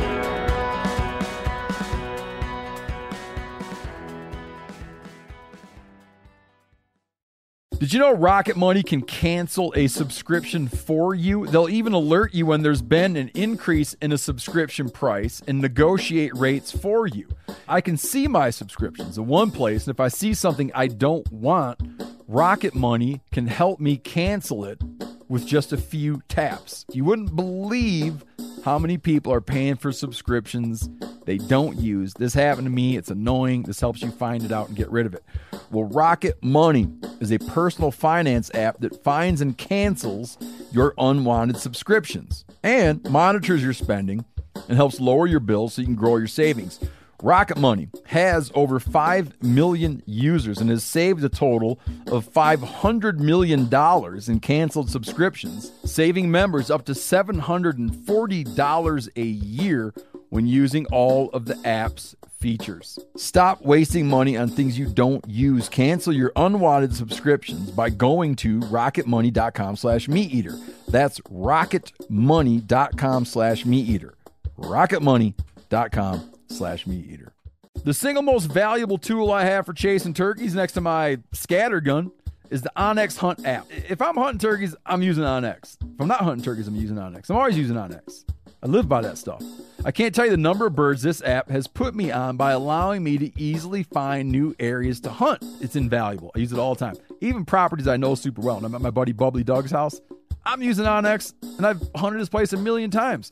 With their compass mode, I can pinpoint exactly on the map where a gobble rang out from and then figure out the perfect spot to set up. Meaning, if I'm sitting there, let's say I'm at Bubbly Doug's, I'm in the navel, and I hear pow, I'll like instinctively pull up Bubbly Doug's place on onX, and I'll look at the topography and I'll be like, oh, that sucker must be over in that little opening over there. Waypoints also, and the ability to share them. Okay, comes in handy every spring. Whether that's revisiting old waypoints where I've been on birds before or sharing them to buddies to help put them on birds. This app will help you find more turkeys. onX Hunt has a special offer for you too. Use code MeatEater to receive 20% off your membership at onxmaps.com slash hunt this turkey season. Now, a lot of you guys are familiar with the old hunting tradition of eating, you know, some organ, the heart or a chunk of liver off the first animal you kill. I had that when I was a little kid and it was a big deal. Organ meats were always prized by frontier people who knew the importance of getting a lot of different minerals and nutrients. And as often is the case, those guys were onto something. Because organs are among the most nutrient rich foods on the planet. And you can get the same benefits your ancestors craved via convenient daily capsules from Heart and Soil made exclusively from regeneratively raised, grass fed, and finished cattle. Heart and Soil's unique freeze drying process means all those important nutrients are trapped in, ensuring you experience every one of the benefits of nature's superfood in a clean, convenient, taste free capsule. Find out more at heartandsoil.co and make sure to use code MeatEater for 10% off your purchase. That's heartandsoil.co. Use the code MeatEater. At uh I want to keep on the chronology, but let me ask you this. At this point, at 9/11, you going into the infantry, are are you just uh eating and sleeping fly tying? I wasn't even touching that yet. I literally. But what's your awareness of it at this point, right? Nothing. Okay. I mean, But you know there is such a thing as a fly rod. for like 10 years my first 10 years i was i was gone a lot so when i got back uh i spent more or less Where all did you get sent to? iraq afghanistan southern philippines uh kuwait so middle east Yeah. um when i got back my my first duty station was korea i was really upset because they weren't deploying all they do But was that's really common though, right? yeah, it's Yeah, really yeah. common. A lot of first assignments are to places that you actually don't deploy out of. And then your next one, now the fortunate thing for me and my mindset back then was it was only a year. And then I was able to pick whatever assignment I want. So uh, I knew that Hawaii was getting ready to go because Did you get bumped up in rank because of your education? Yeah, I came in as a specialist. Okay. E4 on an E1 to E9 scale. Um, L- I got another totally off the off subject, not off subject, but out out of chronology. Um, when you were in, so when you're stationed in Korea, and you had time off, we it- drank. No, would it? But, but can you, with your background and your family, would it be inadvisable for you to go to Vietnam? Actually, uh, that that's a really sour subject because my grandfather was dying, and I was out in the field training, and my family and my, my mom called the the unit to give them a Re- Red Cross message to let them know that my my grandfather was dying, and a flight from Korea to Vietnam was really short and it was very inexpensive, and it was I could have literally gone just like that on a on, on a whim, and they never notified me. So my grandfather passed away. I was within like a sh- really short hop of getting there to be by his bedside, and they never told me. Mm-hmm. So yes, I could have gone to Vietnam to answer your question, but that happened while I was over there in Korea. Yeah, and then and your family would not have been pissed about it. No. Yeah. No, my family pretty much has allowed me to make my own life choices and do whatever I want. Is just live with the repercussions of my choices, and that's how they pretty much have treated. I mean, yeah, there was always those pressures of doing well and whatnot, but at the end of the day, all my parents wanted us to be was just happy. Yeah. So you spent time in in when you spent time in Iraq, Afghanistan. These are long stints of time or short in and outs, or what they were all varied. Uh, the longest I was there for was uh, 15 months straight. yeah, 15 months Oh, straight. wow. And then the shortest I was gone for was uh, six months. And then you had 9, 12, 14s all mixed in there. And you were there in what role? Uh, combat operations for the most part. Yeah. As a as an officer, as a non commissioned officer. As a non commissioned officer. okay. Because by the time I, I went on my first deployment with uh, my second duty assignment there, which was Hawaii, I was already uh, a sergeant at E5 then. So that's the difference with the, the military versus the civilian side. You could be like a 20 year old, you rank a sergeant or a corporal, and you're already going to have three to four people that you control their lives. And then with, with How, how many people? Uh, usually, as a fire team leader, you would have three to four people uh, that fall underneath you, and you're their immediate supervisor. And eventually, when you make squad leader, um, in a typical infantry unit, you'll have anywhere from nine to eleven. If it depends on whether it's you know it's a light infantry or a Stryker infantry. And then um, as a platoon sergeant, once you get up, which is generally about twelve to fourteen years in, then uh, you would have thirty six to forty four. And then as an infantry company first sergeant, you would have anywhere from 136 to over 200 and then that was my role for the last five years was uh, as a first sergeant. Uh, and you're retiring now. Next year, yep, Twenty years. twenty two years. Twenty two years. Army's changed quite a bit. Um, there's a lot of things that I absolutely love, and I wouldn't, looking back on it, I wouldn't change anything I I I'd done. Um, but at the same time, the way it's headed right now, with me coming up through basically the entire duration of my time in through all these wars and conflict, and having certain expectations of how people should be and how soldiers should be has changed quite a bit now that we're uh, considered like a peacetime military Got it. and that's not what I signed up for. And now that I've I've done my time, it's time for me to move on. You just don't. Me- You don't want to. You don't feel the need to be there during peacetime. Yeah, the drive isn't the same anymore. Along with you know other factors like my body is starting to give out, and I've always been one of those that you can't tell people to do something you can't do it themselves. You do it yourself. Got it. And I'm now at the point where I cannot be as physically fit as I used to be. Where I always prided myself that my fitness was higher than most. I Got it. Could run out with the best of them with 17, 18 year olds and can't really do that anymore with like basically all the injuries that I've had. So when you, when you talk about surgeries, you had you had you had injuries within the military. Yeah. I got you. I got you. And then uh, within the, from doing certain things and then also just the wear and tear. Yeah. Where we would do certain certain things as an infantryman where you have to be able to carry a 35 pound ruck, a pack on your back, along with your weapon, your pro mass. I mean, all in all, you end up carrying probably close to 65 pounds worth of gear. And you have to do that foot march 12 miles in under three hours, which you either can walk really fast or you have to jog some of it. Short legs like me, I had to run a lot of it because there's no way in hell I maintain a 15 minute pace with all that gear on with my short legs. So I had to jog and run. And you would do that every year, along with all the other conditioning foot marches where it might be six miles, might be nine miles. And then when you go to the field, We do all these different infantry battle drills for training aspects of it. Some of them are like, for example, movement to contact or movement to daylight. Movement daylight is exactly what it sounds like. You start off walking at night and you keep walking until daylight. And, on, uh, if you don't find the enemy, then you basically you halt. Or if you do movement to contact, you keep walking until you find the damn enemy, and then you take the fight to them.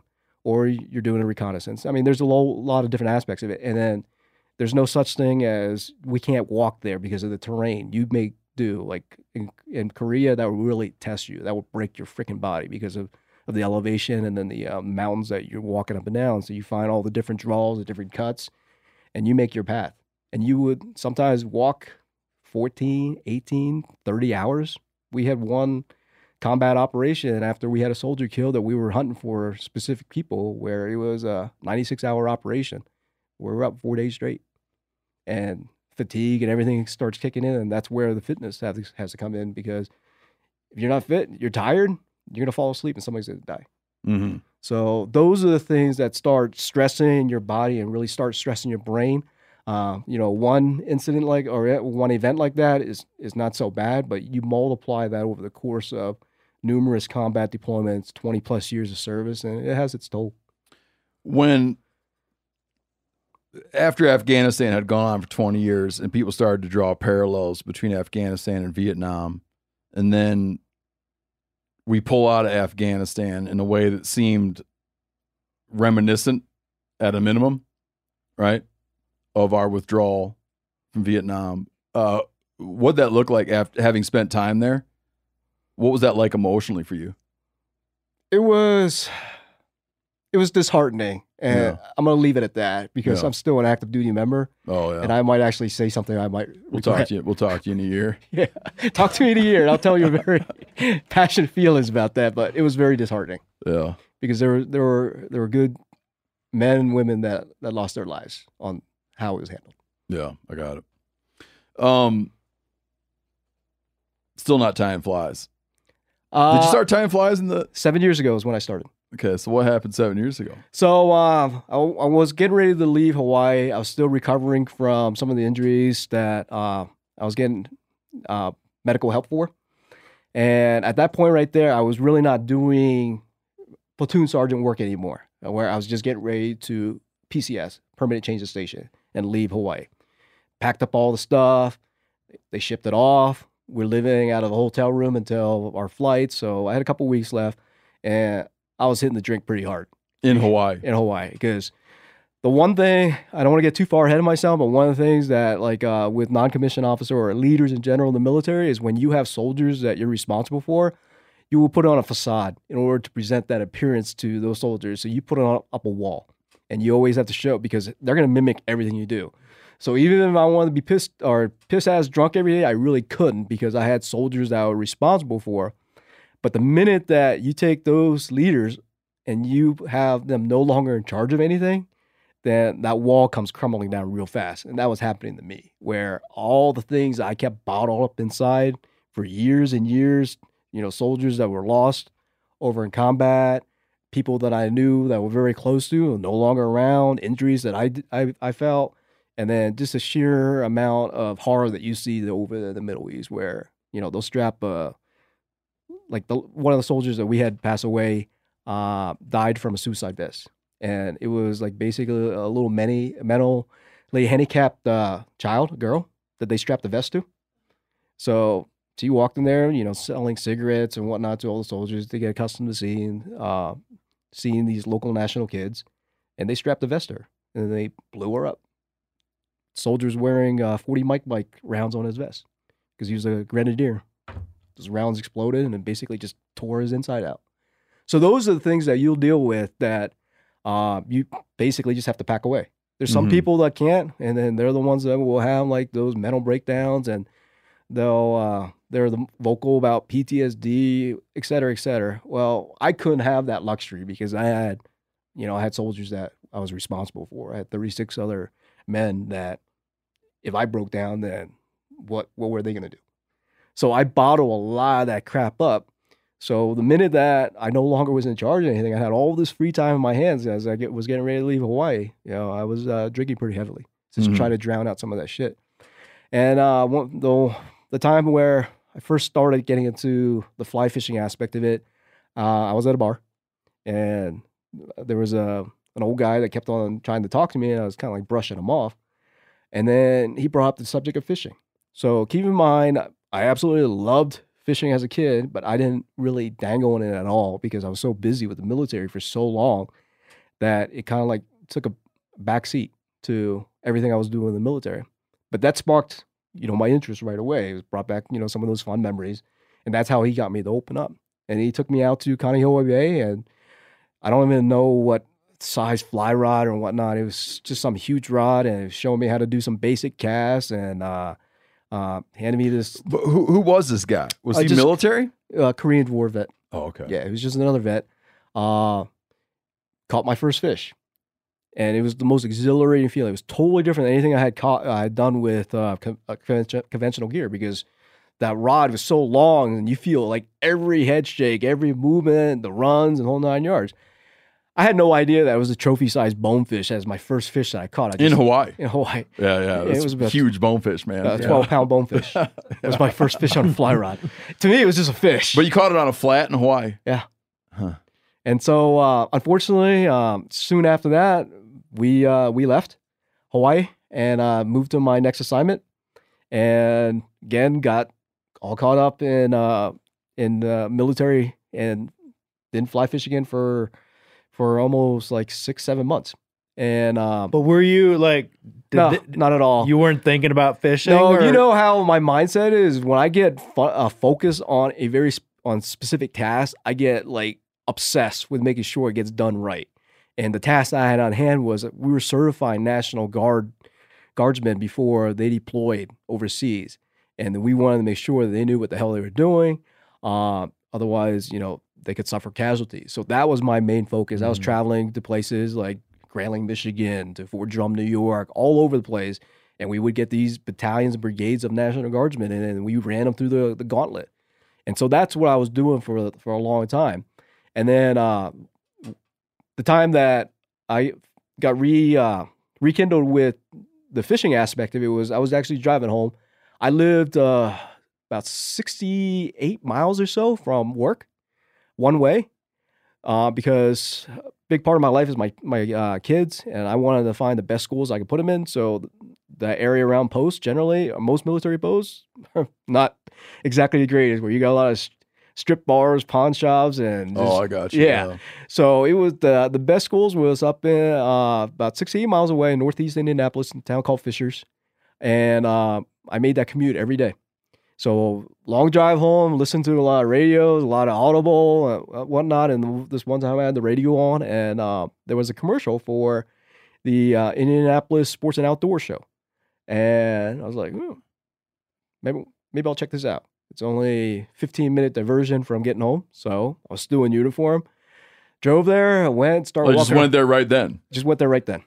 And was walking around, checking out all the boats and um, the hunting lodges. And I mean, God, they had- radio ads work, man. and so uh, when I got over to the the fishing should have gone area, and visited the guy that did the ad by. like, I want you to know, Oh, man. I literally came here because of that radio ad. When you said exit now, you had me. yeah, it was very similar to the guy that does those four wheeling ads where they, you know, they're yelling and screaming, "Come check this out right now! You You're got like, you know, I will. four-wheelers, you Damn got deer, Damn it, I will. and so uh, I went, and then I when I made it over to the the fishing area, they had a very little small corner there just for the fly fishing. You know, Uh-huh. I was checking out the whole show, and eventually I made it over to the fly fishing area, and then I got I was I was hearing, "Hey, soldier, come here!" Like, Who the hell's calling me? Uh, realized I was still in uniform, so there was this um, organization called Project Healing Waters Fly Fishing, and uh, they had a chapter there out of Indianapolis. And they had a little booth there. They're trying to Oh, you shit me because you had your uniform on. that's how I had a big target on my back. It's like, yeah, there's a soldier. Really? So went over there and they started telling me about themselves and what they do and how they help veterans uh, overcome uh, uh, disabilities, whether it's mental or physical, You're like, I happen to know a guy.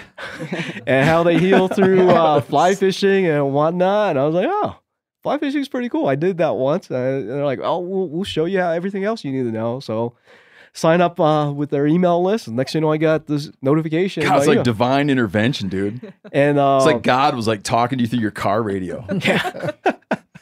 and uh, It's wild. I almost left though on my first uh, outing that they had. So, uh, being being a, uh, a soldier, you kind of feel like you're almost an outsider to civilians at times Uh-huh. because uh, you change over the years. And one of the things that changed about me was I didn't like being around strangers. I didn't like being around crowds. I didn't like being around an environment I couldn't control. Yep. So it's that fight or flight mentality, and I was getting that like that first day I was at, at that outing. Even though there were other vets there, I didn't know who was a vet, who was a volunteer, who was what. It was just completely. I'm I'm the only one there that didn't know anybody. You So- know, man, I don't know if that's particular to that because I, that might be uh, your age shining through too. Because I got that problem bad, and I haven't done shit. Could be that too. And then you compound that with the military, and then you exemplified it even more. Yeah. So I was actually getting ready to leave, and I was walking back to my car, and I was about to drive off, and then this, this older gentleman, my name, Hold on, hold on, I'm sorry. You're getting ready to leave. that first fishing outing, So they host you on a fishing outing, There and you get there, and it was too much. there's too much going on. I and I, and I so you almost like, never mind. I'm, this isn't for me. Uh, Yeah, I literally walked to my car, was hopping in, and then this this Unannounced. You're just leaving, I was just leaving. I was just bailing. Irish goodbye. Yeah. And uh this gentleman, like my- in a way that was weird. no, to me it was normal. It was like, But I mean, like in a way they would be like, "Wow, that guy just left." yeah, I'm sure they they they deal with that quite a bit. Yeah. Okay. because they deal with a lot of soldiers that and veterans that are going through quite a bit.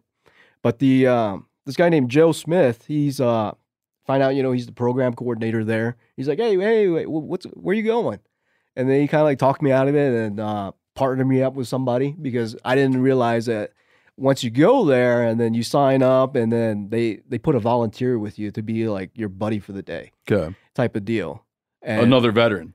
uh, sometimes sometimes it's just a civilian that just Okay. wants to help out. Yep. I used to do that, and I was I just teach people how to cast and take them out on the river and the drift boat and stuff. And I had no idea For what that of that same organization. No, Warriors on Quiet Water. Got it. And so um, they partnered me up with somebody and then um, took me out to the area where there was a, a bunch of crappies and with a fly rod and they showed me some basic casts and whatnot.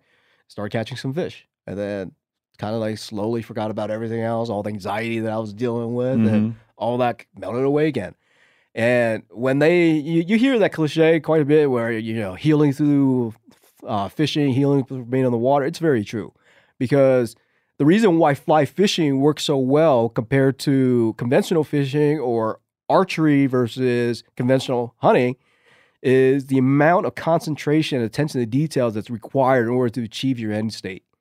If you don't pay attention to what you're doing, you're going to get hung up with a fly rod. You don't pay attention with what you're doing with a bow, you're not going to hit your target. Yeah. And so all Meaning, if you got a if you got a sucker rod out with a bell on the end, yeah, you can you still go. be you can still be pounding some drinks and thinking about the Yes. war. Let the circle hook do the job. And but you're constantly so busy with a fly rod that you kind of like start Yeah, I can see it. tuning everything else out and that's why that it, it really helps with with the mental healing aspect of it because you tune out all that noise Yeah. and uh that's what tying is was also so uh when you were when you guys were fishing crappies, what were you? uh Do you remember what you were throwing?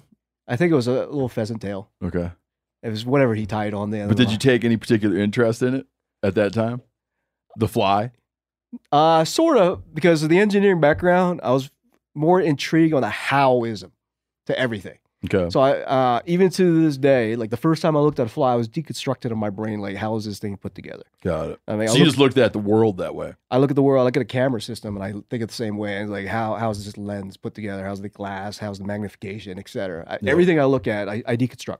You've been eyeballing that old Triumph trap right there. I mean, if you think about it, it's probably why the Japanese and the, and the Chinese are so far advanced in technology because they they steal all American ideas, deconstruct everything Yeah. through their engineers. But uh, yeah, so I look at stuff and um, I start deconstructing. It was the same way with flies. It was the same way with a cast. It was the same way with how the fly rod's built, the physics behind it. Uh-huh. So coming from the, the engineering background, I looked at it a little bit differently. Where I like in the the casting and um, using the line and the rod on basically catching that fish versus the uh, the reel is like the engineering behind it on applied pressure and whatnot, and using basically motion or the cast and I mean, at the end of the day, some of the, the best casters in the world with fly rod can cast further than anybody with a bait caster or a spinning rod because they're they know they understand physics. So when I was looking at those flies, I was already starting to think that. Now I really didn't know exactly, you know, how you would do it. All I knew was the mater- type of materials, but I didn't know all of the materials. And so that even piqued my interest more because then on another trip home, I was like, uh, I was like, you know, those flies. I kept on thinking about it. It was like Oh. stuck in my brain. And I Googled Like the fly as a thing. yeah. Yeah. And I Googled fly shops in Indiana. And then there was this shop there called Fly Masters of Indianapolis. And it was literally the exit that I take home. I passed by it almost every day and had never paid attention to it. Really? Small little corner shop that you just you and Dude, it's like it's like a it's like uh it's like a screenplay. Yeah, it's almost like this entire It's like a script of what I was going through. But it was Yeah. like there, right there, that exit. And then I pulled in that that parking lot and came in, and uh, super friendly guys in there. Uh, Derek, he's the the store manager there. Still works there to this day. Uh, Big was- shout out to Derek, huh? big shout out to Derek. He's a great guy. He What's the name of the shop again? Fly Masters of Indianapolis. Okay. So I went in there. Uh, now the stigma behind most fly shops is like if you don't look like you're you can spend money, they kind of like ignore you because the stuff in a fly shop is expensive as heck. There's no going around that. Yeah. You think that's true? It is. Not the not the price, but you think that the that you think that uh, you know It is to like yes. the one time a year I go in to buy a few leaders and stuff. I've you know I don't know. As someone who managed a fly shop for a few years, you know, y- you know who's coming in to buy a spool of tippet and who's coming in to buy a rod. Got it. It, it, You know what Yanni said? Oh, And you're going to spend more time on the guy who's buying a It rod. depends on where you're at too. Yeah. yeah, Like I mean, you've got locals that are coming in that you're seeing every No. couple days, and they become your buddies If for a- sure. you can also got to remember though, the vast majority of the fly shop owners are still the old school older guy mentality where it was like a a um a gentleman's type sport. And there's a big difference in nine hundred, a thousand dollar rod versus somebody that's going to go to Walmart and buy, you know, a fifty dollar kit. And the ones that look like they would shop at Walmart, a lot of those guys kind of like ti- tend to ignore quite a bit because they don't think they're going to spend the money. Yeah. Uh, unfortunately, that that's the case with some fly shops, not all. And unfortunately for me, that wasn't the case with Flymasters. When I went in there, they They were cool. they were really cool and answered a lot of questions. Okay, so if you're a dirtbag in Indianapolis and you want to be treated with respect at your local fly shop, Well, not all Turn fly shops sell now. tying stuff either. Yeah, Mm. Because it's a million different SKUs that cost $3. Uh, they, they God. went You through know this what I mean? big Yep. change. I can't pinpoint the time, but it used to be like every fly shop, in order to be a fly shop, had materials, oh yeah, and then all of a sudden, like I can they just picture went the away. wall in my mind's eye, right? Yeah. it's actually a dying art. Um, over in the East Coast, if you go to any of these fly fishing clubs, the average age in there is probably close to 65, 70. Now it's different out here in the West because it's still popular with the young folks because it's it's uh, activities at most of the colleges. You go to Colorado, it's it's the vast majority you'll see on the people in the river are, you know, 19 to 30 year olds. You go out east, most people you see on the water with a fly rod are late 50s, 70s. Hmm. It's a huge disparity between the East Coast and the West Coast when it comes to yeah, that. it's trend. It's trendy here. You Yeah. know, it's like a Well, it, it, it's been that way for decades. Yeah. Mhm. So Since it's not the- even it's not even trendy. about It's like- since the it's time I moved out here. No. Yeah, but I wouldn't even say it's like at a point. It's just the reality. Yeah. But I, It's not even trendy. It's just like it's it's Mm-hmm. a it's a discipline or a pursuit that Yeah. remains alive and well in a part of the world. yes, but unfortunately, a lot of those older customer base are starting to pass away, and along with them, the the drive to tie flies, and there aren't enough replacements coming in to basically take up the helm of all these guys. There's more guys that tie flies and fly fish that are passing away than there are guys that are taking up the sport in Oh. parts of the U.S. I want to just pause for one minute 'cause I want to make sure I'm clear on something. Going into a fly shop and having the big wall of all the hackles and you know the dubbing, the dubbing, that, that's becoming not a thing. I didn't I didn't know this. A lot of Less of a thing. Yeah, a lot Less of of fly a- shops have gotten rid of that because, like what Brody said, is it takes up a lot of retail space, Mhm. and your uh, return on that retail space is is way lower than uh, like your soft goods or your hard goods, and so like your clothing, your waders, stuff Yep. like that. you have better margins as a retailer on Yeah, them. you get someone like Son coming in, messing up all the materials, and then you spend an hour putting the stuff. Trying to back. touch everything. Ring it up, they ring it all up, and he's got like 13 bucks worth of stuff. Brody's, Brody's got to get the ladder out to get up there and put There's stuff. a big however to that because depending on the market in the region of the U.S., some shops will survive solely on tying materials Got it. because the return on the tying materials is actually far superior than it is on hardware. Because you can go on there with five hundred dollars and you might walk out with a small little brown bag worth of materials. It adds up. Oh, yeah, you- you five dollars, seven dollars, eight you know, you think about that that hackle, that white's uh, whiting, whiting hackle, like that stuff is not cheap. No, like just to buy a basic entry grade, grade cape is 45 bucks just for one color of a specific hackle. And that's where a lot of people when they jump into that rabbit hole is they look at books, they'll see all the materials and they think they have to follow exactly that material list. And those guys there will run into every fly shop and they'll they want to tie this fly or that fly and they they will have a list. And they'll buy this hackle because this one fly calls for it. And they'll buy this. And next thing you know, you have boxes of shit that you will only have used once ever for one particular pattern. And then after you get into it for a couple of years, you realize you could substitute a lot of stuff that you don't have. But a lot of beginner tyers don't know that. And those guys there will will keep a fly shop in business because they will spend thousands of dollars just buying materials for stuff that they might not even ever catch a fish Yeah. with. It's very addictive. Do you know the editor and fly tyer uh, and writer Jay Nichols? You know him at all? I know the name. I've never met him though. We, we lived together. Okay. Yeah, and I remember going out and uh, shooting pine squirrels. And Their tails take- are awesome. Yeah, him taking that hair and putting it in his coffee grinder, you know, like making, making like, because he used to, he used to tie for the shops. Yeah, right here. This is uh the claws on this crayfish or pine squirrel. Okay, yeah.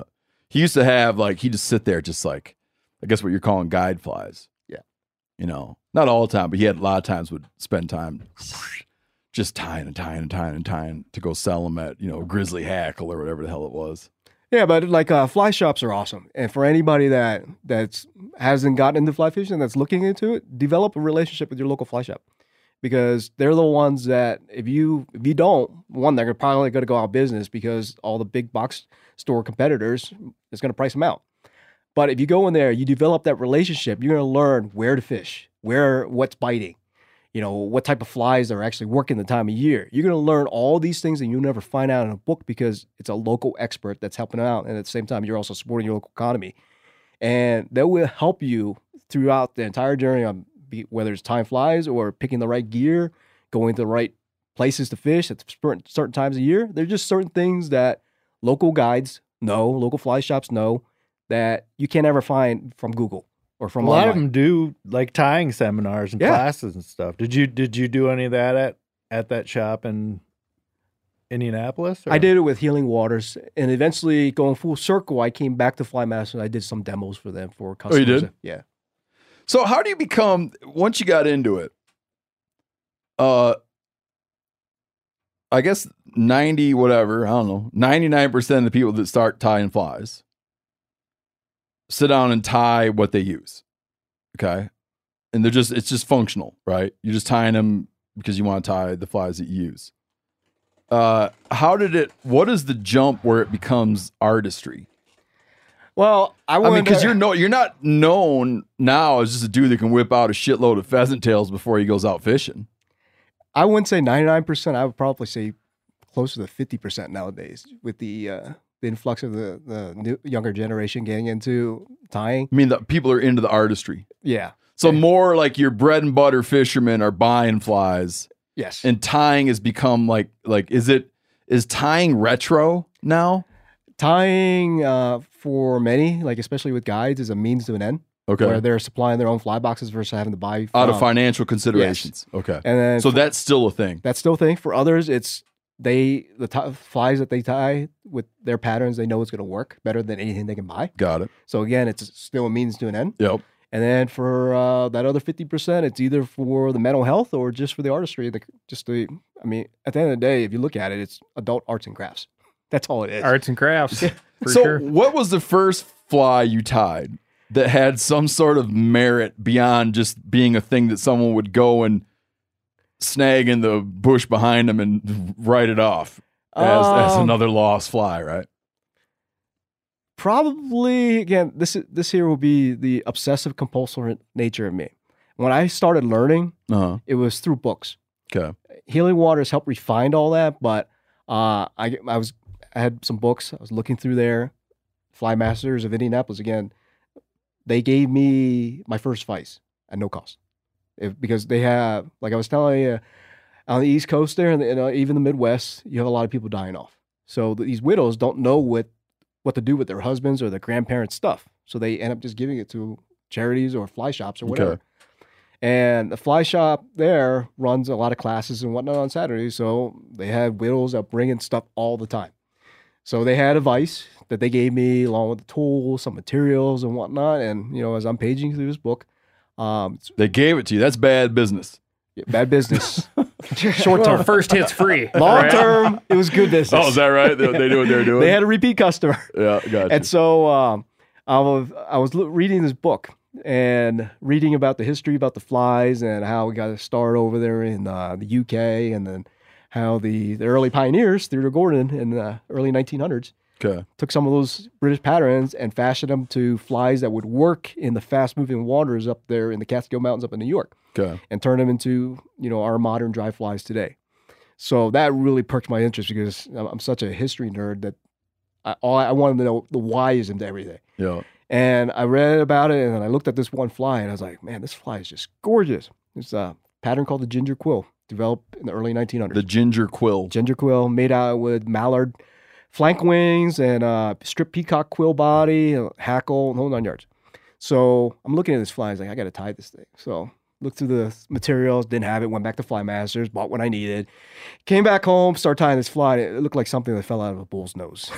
so, but with the military background and the engineering background, it was like fur, feathers, thread ain't gonna best me. I'm gonna tie this damn fly Yeah. When it was all said and done, I tied about 120 of these flies until I got it to look like Wow. until it looked like that fly in the book. Having no idea that's not how you should start tying flies because Yeah. there's very simple patterns. You start off with the woolly buggers and all Right. this. I'm tying one of the most difficult flies there because in order to get those f- mallard flank feathers to sit right, they split real easily. Mhm. And if you don't put the right amount of thread pressure on there, you, the feather, the um, the strands between each of those feathers will just start fraying. So it took over a hundred of these flies and a That's lot of why trips. you're so good. a lot of trips to fly masters. I literally bought them out of mal mallard flank feathers until I got the fly to look right. Yeah, if you just started with a San Juan worm, things could have gone a lot Totally different for you. The funny part though was I was so proud of myself. I, I like I tied this this ginger. Tell me the quill. name. Ginger quill. Ginger Okay, quill. yeah, yeah. I never I got heard it that. I never heard just that word like the one in the book.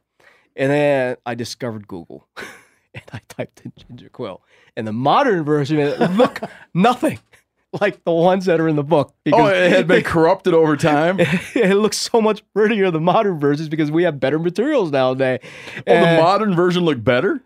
because of the better quality hackle in the materials. The feathers, oh. you get genetic hackles where the Oh. And you're all, you're working off some old ass book from the 70s or uh, something. I'm, yeah. ta- no, I'm taking a, working off a picture from, that was taken probably like 1905, Got it. And my fly looked nothing like the modern versions, so I started all over again until I got it looking like the ones that I was sawing on uh, on Google Images. Meanwhile, are you at least fishing this thing too?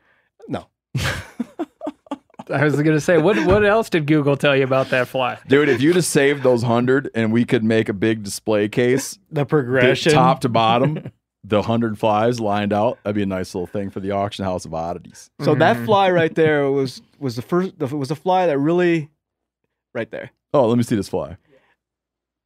was Huh. the one that really got me going down the rabbit hole. I was picturing I, I when you when he, Chester just showed me the picture. I was picturing something that looked like those old crazy Scottish like Atlantic salmon flies, Oh, all man, colorful. Like this right here. Yeah, like like like Chester's crazy, not crazy. Chester's tattoo, his uh, So uh, when it got Ball to sack. uh, ball sack. I was tied for about 11 months now at that point, and a lot of it was just me dabbling, figuring things out on my own, mm-hmm. and having no idea whether I was doing anything right or not. But no tying those flies onto the end of the Oh, leader. yeah. Or Oh, you were. I was Okay. fishing a lot of midges, Yeah. pheasant tails, hares ear because So you're fishing meanwhile. Yeah, I literally tied every fly that was in that book. The Founding Flies, uh, written by this gentleman by, na- by the name of Mike Valla from New York. So he's still around. I actually met him ye- years later at a fly You fishing. tied every fly in this book. I tied every fly in his book, and that included deer hair patterns, the streamers. These were all. Uh, it's called like basically 43 masters, guys from the 1900 to the 60s that were showing their famous patterns there, and I tied like each of the ones that I saw in there. So I was figuring out how to do stuff, I was probably doing it very wrong, but I was spinning deer hair at that point because I wanted to, to mimic these irresistible Adams and whatnot. And it was through a lot of trial and error, uh, stacking deer hair, wrapping hackle. Was, a lot of it was self-taught. A lot of it was asking questions over at the, the local fly shops, and um, some of the guys over uh, Project Healing Waters knew some of the answers. Some didn't. And then, so at 11 months, they uh, they Project Healing Waters told me there's a national fly tying competition that they wanted me to enter, and I was like, "What the heck? What is it?" And they're like, "Well, just submit, you know, five of the same patterns, and if you you win it, you know, it's, it's good for the, the the program, et cetera, et cetera." And I'm like, "All right, sure." So I um I tied five fan But you're not aware that these competitions exist at this point. No, I had This no idea even how big this was because to me, I thought it was just like a, like a local chapter. God, type this thing. is so much like a movie. This is like the part in Karate Kid when he finds out about the karate contest. yeah. So I tied five of these fan wing, um, fan wing, um, um, Quill Gordons, and five of the stimulators, which is very popular. Was created out of here out west. And I no, hold submitted. on. Were you you weren't you didn't happen to be like in a romantic rivalry with another tyer, were you? Nobody even knew who I was. Okay, so there's not like you're not trying to win a woman's favor. I'm just thinking about the movie here. You're not trying to win a woman's favor through fly tying. Well, if you wanna against talk like a real the- asshole who's Right. like good at tying. Well, there's somebody at the fly shop, and you guys reach for the same hackle at the same time, and he may have said something discriminatory, or and then you reun. Turns out he's at the At vice the next to you competition. at the competition. And he's dating well, actually, there's a little girl. truth to that. Oh. Yes. All right. There it so is. uh, my buddy, his name is Joe Jackson. He's from Indiana. Also, he was also a vet that got out from uh, from disabilities. There's another Joe Jackson from Indiana. Oh, Oh, thanks- thanks for sharing, Joe? I'm, I'm- the Jackson, fa- the family. That, Oh, Oh, oh, never mind. So Continue. he, Sorry. he ended up entering the competition yeah. too. One, I the didn't. one time Phil says something, I had no idea that he totally derails the conversation. Nobody gets it. Continue. he submitted flies also, and I didn't. I didn't know that he had submitted flies. It was several people from that same program, and so they invited all the finalists. I was notified. You know, I was one of the top five finalists for this competition, and then there was this international fly tying symposium in uh, Lancaster, Pennsylvania, and they paid my way to get out there, put me up in the hotel, and then come check out the show. It was tie at the booth for a little so bit. So you have to tie them there. No, you submitted them, and then there was a panel of all these like renowned uh, expert tyers from across the the U.S. to that analyze the work. that analyzed the work. So Just seems ripe for fraud. could be. when they do when they do analyze them, are they deconstructing them or are they just looking at the They're finish? looking at them to, to see if they all look the same. Okay. the proportions are correct. I'm surprised you don't need to tie it in front of him. Well, you eventually do that if you Oh, end up. I see. mean, they have a like the little booth there where you get an hour block and you sit Had there. you had you worked your way up to like a real nice souped up rotary Renzetti vice yet, or were you just working on that same one that they gave to you? that was the vice they gave me was a Renzetti. Oh, Yeah, that was my dang. first they vice. gave you a good one then. I had no idea. Tell, tell me this vice again. I never heard of this. Renzetti. It's You've kind of like got- the you- I- Ferrari of I gave you a My daughter's is a Renzetti. yeah old one. I hate to tell you, the only thing we tie on there is lead head, Well, either way, lead head walleye jigs. that's but- like the. yeah. There's some other good companies that make them. Thank you, Brody.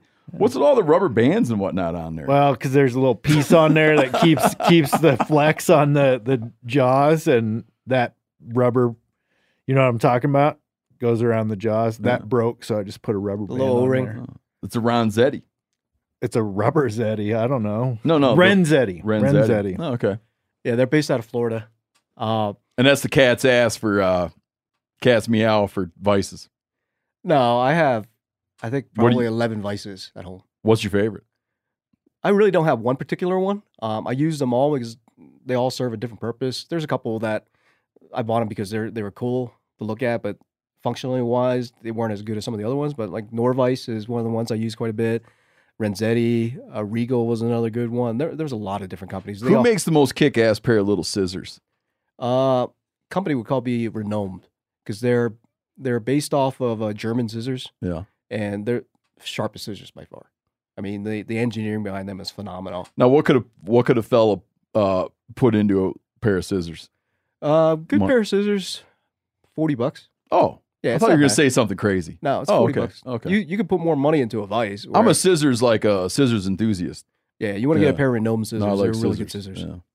And so uh, going back onto that time competition, when I was there, they started announcing all these winners off, fifth place, fourth place, etc. And then finally, it was me and Joe left. And then they announced Joe as this, you know, the first runner up. I'm like sitting there, like, You're like, it didn't really even dawn on me. I was like, everybody else is gone, and I'm still sitting there at the table Waiting by to find out what you are. Yeah, and uh, that's when like the guys around me, they're like, "Hey, congratulations, son!" And I'm like, "Oh shit, I won!" so they called off my name, and then uh, gave me they gave me the Regal Vice as one of the prizes, along with certificates and all this stuff. Were you like, Fir- suck first it, Joe? runner, yeah, first runner up is confusing. Yeah. I remember entering an essay contest and getting the letter when I was in high school, getting the letter that I was first runner up. I thought it meant I won. and then someone had to be like, "No, that's not what that means." You're like, it says despite first. despite the word first, it's like you're second. It's a more flattering way of saying second.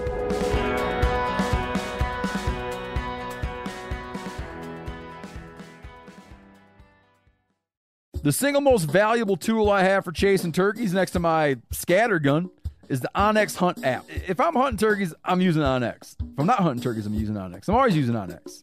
I live by that stuff. I can't tell you the number of birds this app has put me on by allowing me to easily find new areas to hunt. It's invaluable. I use it all the time. Even properties I know super well. And I'm at my buddy Bubbly Doug's house. I'm using onX and I've hunted this place a million times. With their compass mode, I can pinpoint exactly on the map where a gobble rang out from and then figure out the perfect spot to set up. Meaning, if I'm sitting there, let's say I'm at Bubbly Doug's, I'm in the navel, and I hear pow, I'll like instinctively pull up Bubbly Doug's place on onX, and I'll look at the topography and I'll be like, oh, that sucker must be over in that little opening over there. Waypoints also, and the ability to share them. Okay, comes in handy every spring. Whether that's revisiting old waypoints where I've been on birds before or sharing them to buddies to help put them on birds. This app will help you find more turkeys. onX Hunt has a special offer for you too. Use code MeatEater to receive 20% off your membership at onxmaps.com slash hunt this turkey season. Now, a lot of you guys are familiar with the old hunting tradition of eating, you know, some organ, the heart or a chunk of liver off the first animal you kill. I had that when I was a little kid and it was a big deal. Organ meats were always prized by frontier people who knew the importance of getting a lot of different minerals and nutrients. And as often is the case, those guys were onto something because organs are among the most nutrient rich foods on the planet. And you can get the same benefits your ancestors craved via convenient daily capsules from Heart and Soil made exclusively from regeneratively raised, grass fed, and finished cattle. Heart and Soil's unique freeze drying process means all those important nutrients are trapped in, ensuring you experience every one of the benefits of nature's superfood in a clean, convenient, taste free capsule. Find out more at heartandsoil.co and make sure to use code MeatEater for 10% off your purchase. That's heartandsoil.co. Use the code MeatEater. I want to tell you about an American made success story and Black Buffalo's award winning nicotine pouches. Black Buffalo was built by dippers with decades of smokeless tobacco use. Black Buffalo is all about the history and tradition of dip, but they understand the convenience and discretion modern day consumers are looking for. Black Buffalo's nicotine pouches give you the versatility to consume discreetly, but keep the ritual with flavors dippers love mint, straight, and wintergreen, all proudly made right here in the USA. Tell them, Chili. The reason I like Black Buffalo pouches is one, they're very discreet. And what I mean by that is I can throw one in and almost forget it's there. And I prefer the mint pouches. So if you're 21 or older, consume nicotine or tobacco, and want to join the Black Buffalo herd, head over to blackbuffalo.com to learn more. You can order nicotine pouches online. They ship directly to most states or check out their store locator to purchase pouches at thousands of retail locations around the country. Black Buffalo Tobacco Alternative, bold flavor, full pouches. Warning this product contains nicotine. Nicotine is an addictive chemical. Black Buffalo products are intended for adults age 21 and older who are consumers of nicotine or tobacco. So uh, first and second place ended up being two guys from the same program. It was me and Joe. But out of people from around the whole country. Yes. Yeah, it was pretty cool. Did you guys have the same mentor? Uh, he was there quite a few years longer than I was. I was just I was still relatively new there. Yeah. So I really don't know how he uh, he was taught. I know he was self taught a lot of stuff. He does a lot of deer hair stuff also. Okay. But he was very involved with the program at that point. And I was like the new guy coming in, and so What was the average? These guys that are tying in this in this competition were you guys were you guys relatively young? uh, I was always relatively old compared to most other. Oh, you were to, to other tyers. Yeah, Yeah. Uh, that are in the program. Most of these guys are either veterans that that did you know three years, got out, some disability, or got injured in their seventh year. So you had the vast majority of them are probably. I mean, it's going to vary between programs. Um, mid thirties to mid forties. Yep.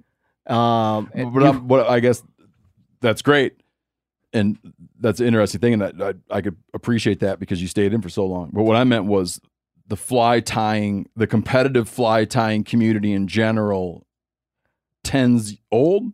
Yeah. Okay. yeah. So. Uh, Got to know if the eyesight thing eventually bombs you out, or It does, but they they make cheaters and everything you can wear Yeah. for them. Like I, I have really good eyesight. I mean, I've always seen about 2015 or so. Um, so I had I have that advantage with my eyesight. But the other part to it was like uh, back then it was one huge competition where first place was against everybody, whether you've been tying for six months or you've been tying for six years. There was no difference. Nowadays they break it down by beginner, intermediate, advanced. Mhm. So it was pretty cool um, to to have basically uh, won that competition, and that opened up the can of worms from there because they started announcing it. I I started my my first social media page because I was still using like mass emails to attach pictures of flies that I was sending to my buddies. It's like, hey, look at this one, look at this one. They're like, dude, why don't you just open up a social media account so everybody just look at it without having to open up emails and whatnot. And that's how I ended up starting the Instagram account was just so that people would look at these. and what is the Instagram account? It's uh, Son underscore Tao, and um, so they they started looking at these flies, and next you know, like I get these notifications, so and so is following you. I was like, what the hell is this person doing?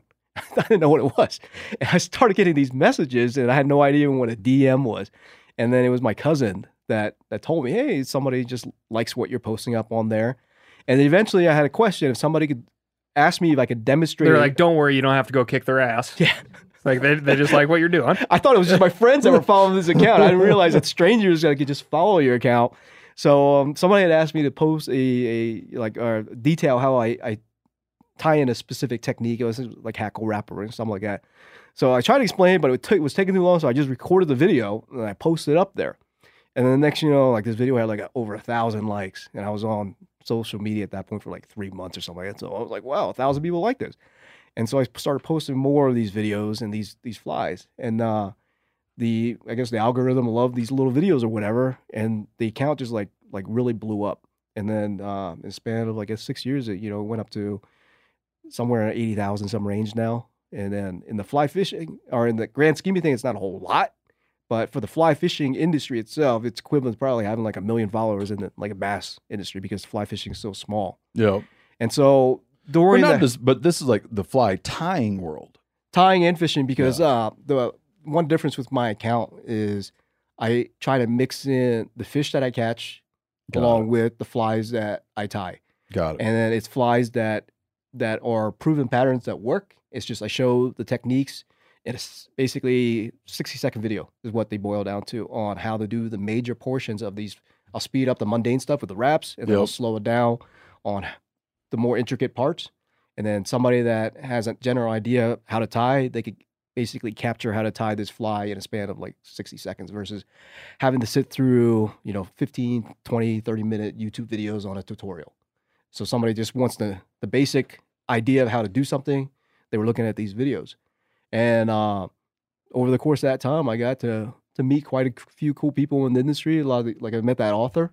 Uh, he knew who I was, and it was his book that got. Oh, is that right? Yeah. Oh, that's cool. Same deal with like uh, God, that's a good part of the movie too, right? manufacturers of most of these uh, vices. Like uh, when I went to Simms with Warriors and Quiet Waters Foundation. Uh, I mean, I'd be remiss if I didn't bring them up, and we talk about that a little more in a minute.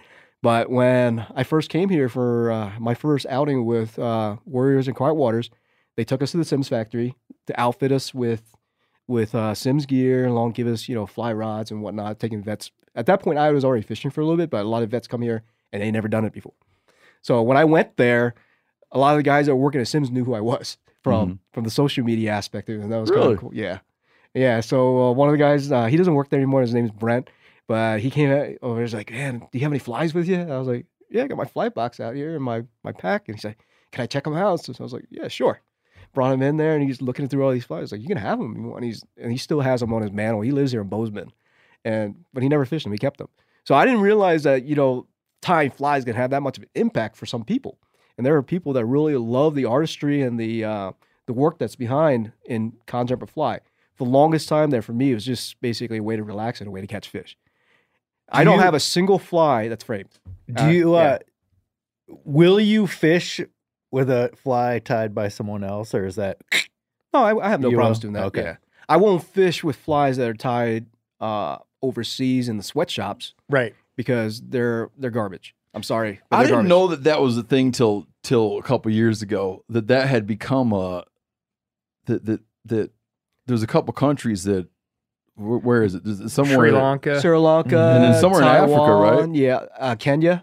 Yeah, now Ke- there's some right, Kenya, companies yeah. that are very good and they take very good Yeah. care of those workers, and some aren't. What percentage of flies in these fly shops do you think are tied overseas? Oof, ninety. I bet. I would say probably close to 95%, much lower in some of the local shops here.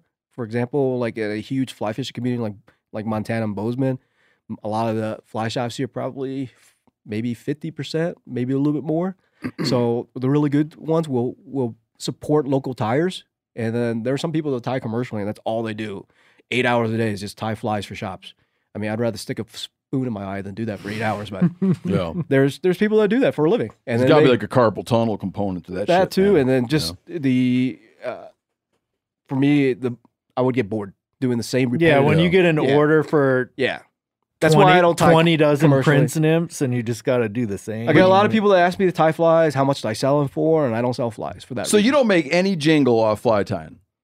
Uh, no, I don't sell anything, make any money off of it. I just do it basic. I enjoy it. You don't. Now- so you on like you don't you don't make like you don't just sell where I could just buy this as a person that collected flies. No.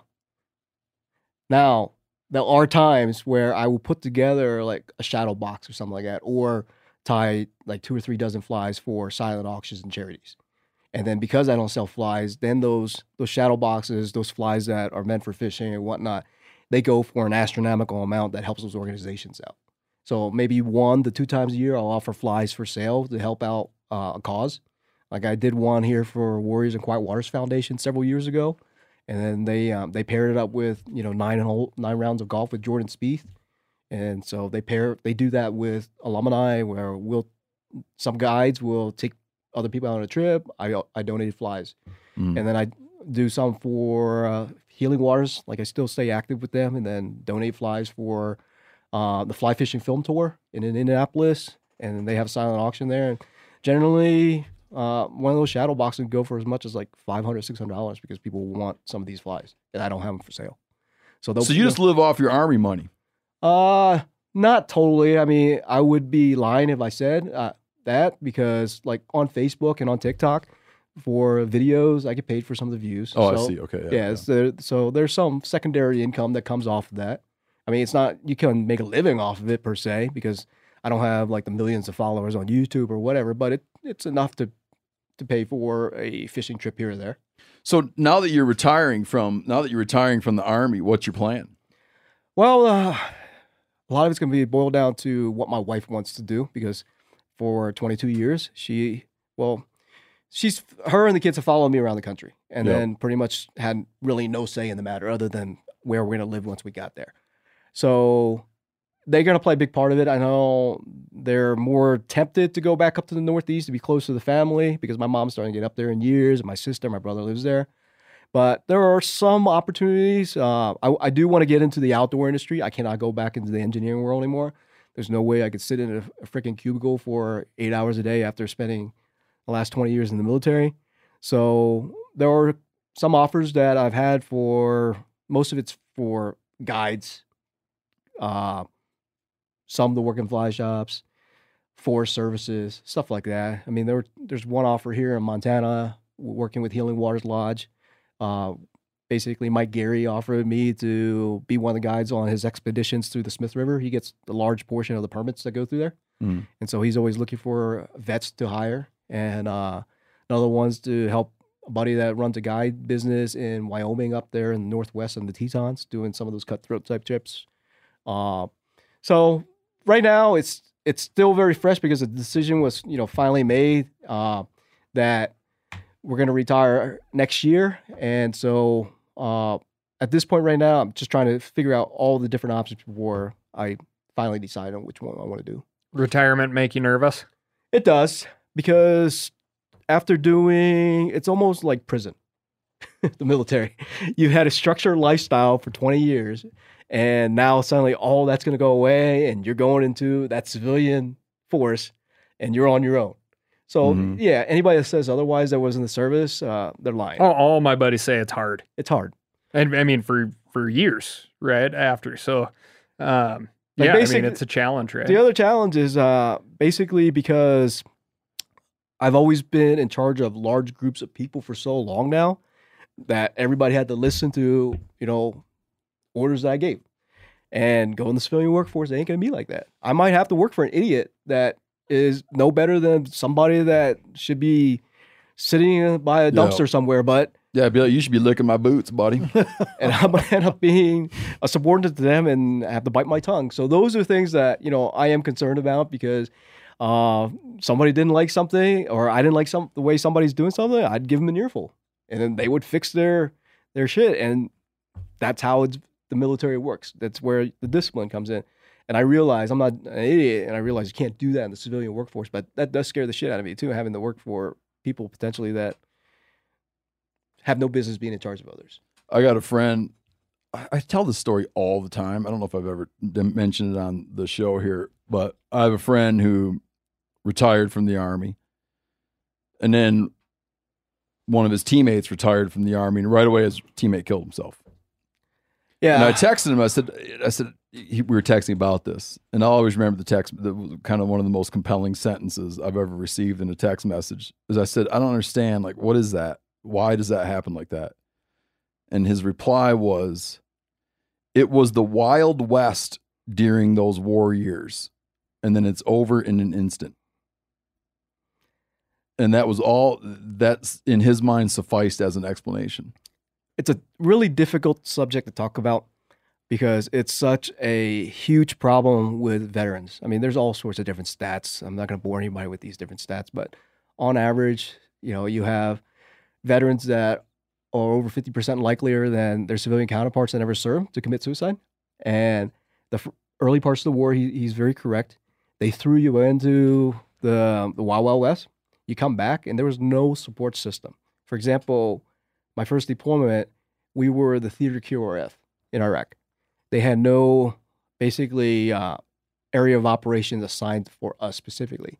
So every time there was a major engagement going on somewhere or things were about to flare up, they would move my entire battalion to that engagement, not realizing that all these different engagements, firefights that we were getting to would have a toll. And so those were things that people never thought about back then. Like my battalion there probably got into more campaigns than any other unit there in the history of the Iraq War because we were just like the theater QRF for everything, bouncing around. We didn't stay anywhere for longer than 35 days. And so you have a bunch of young men and women that, you know, some of them 17 years old, 18 years old, and they're seeing firefights and deaths for the first time, IEDs going off, the whole nine yards, local civilians getting blown up, all sorts of shit. And uh, so we did that for 14 months.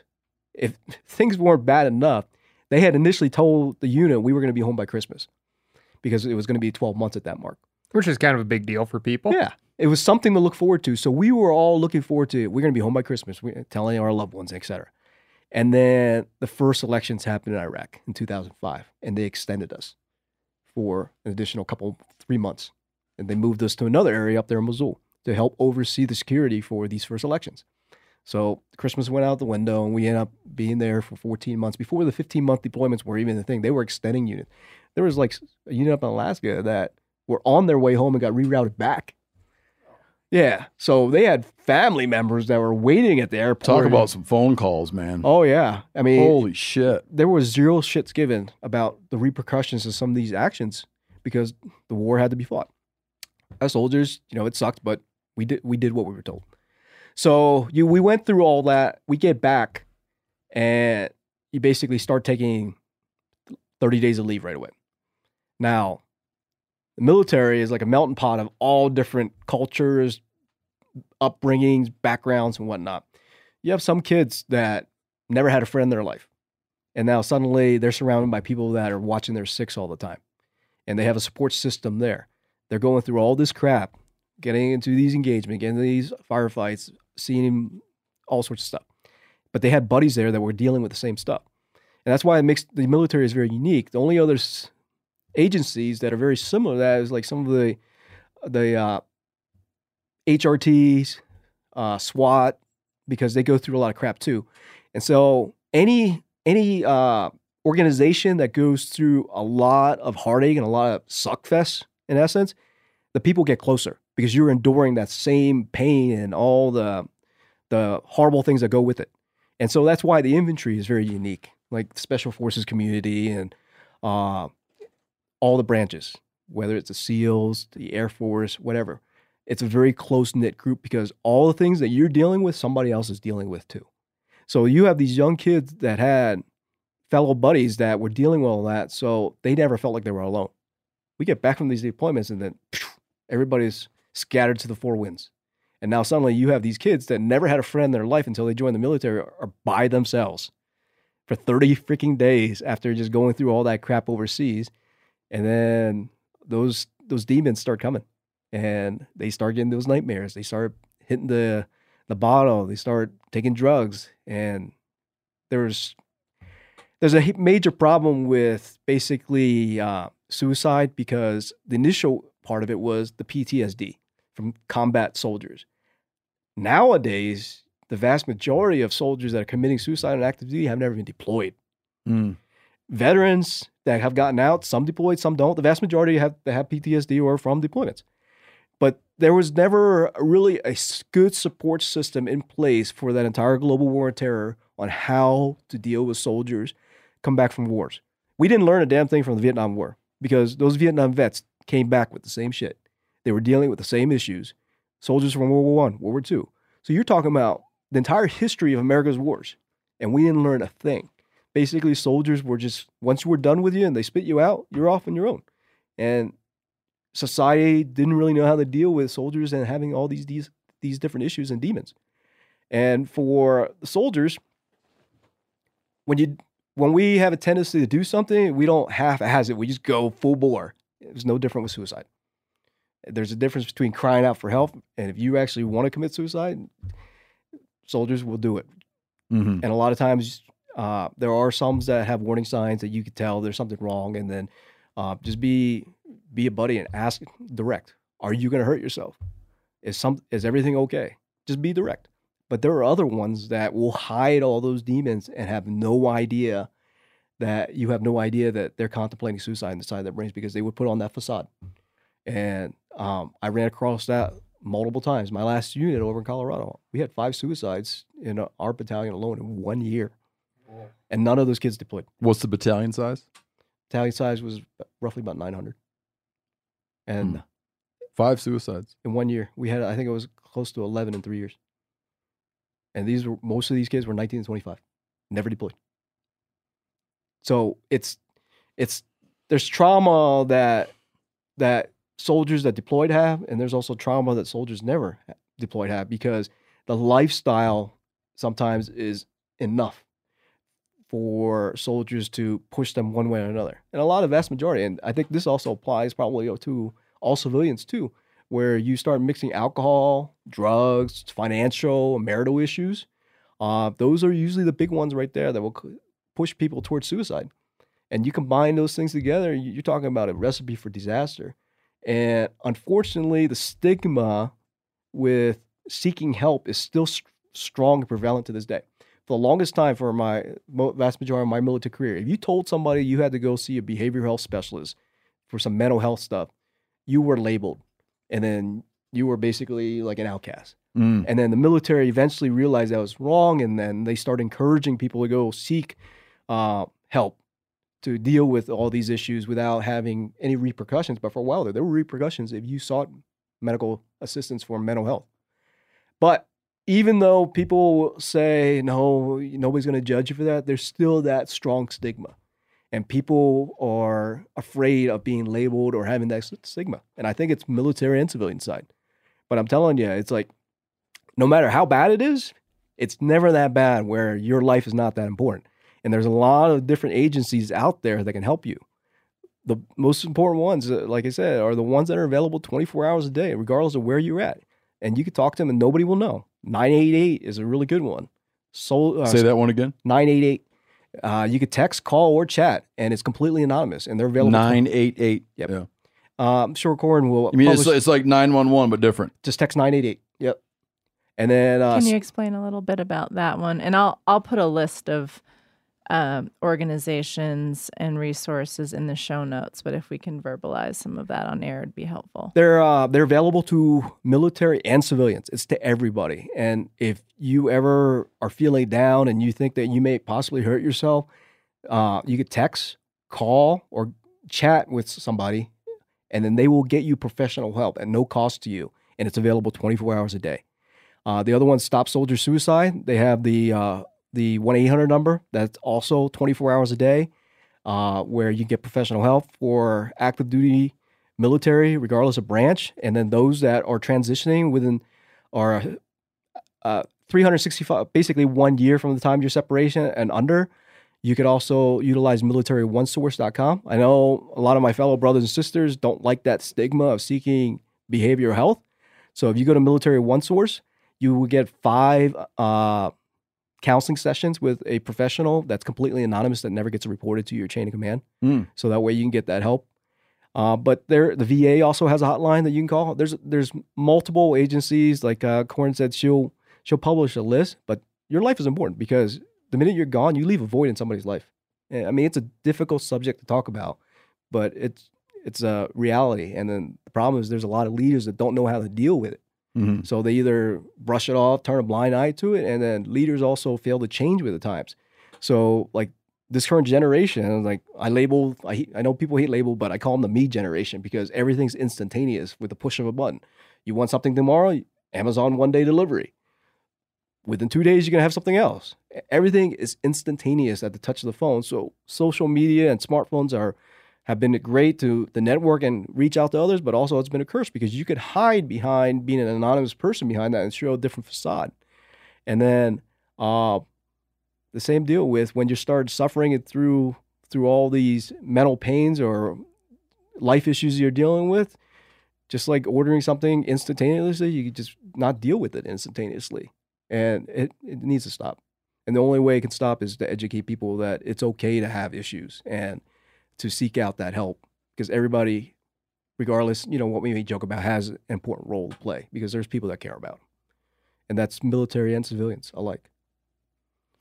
Well, man, I appreciate the you being so open about it.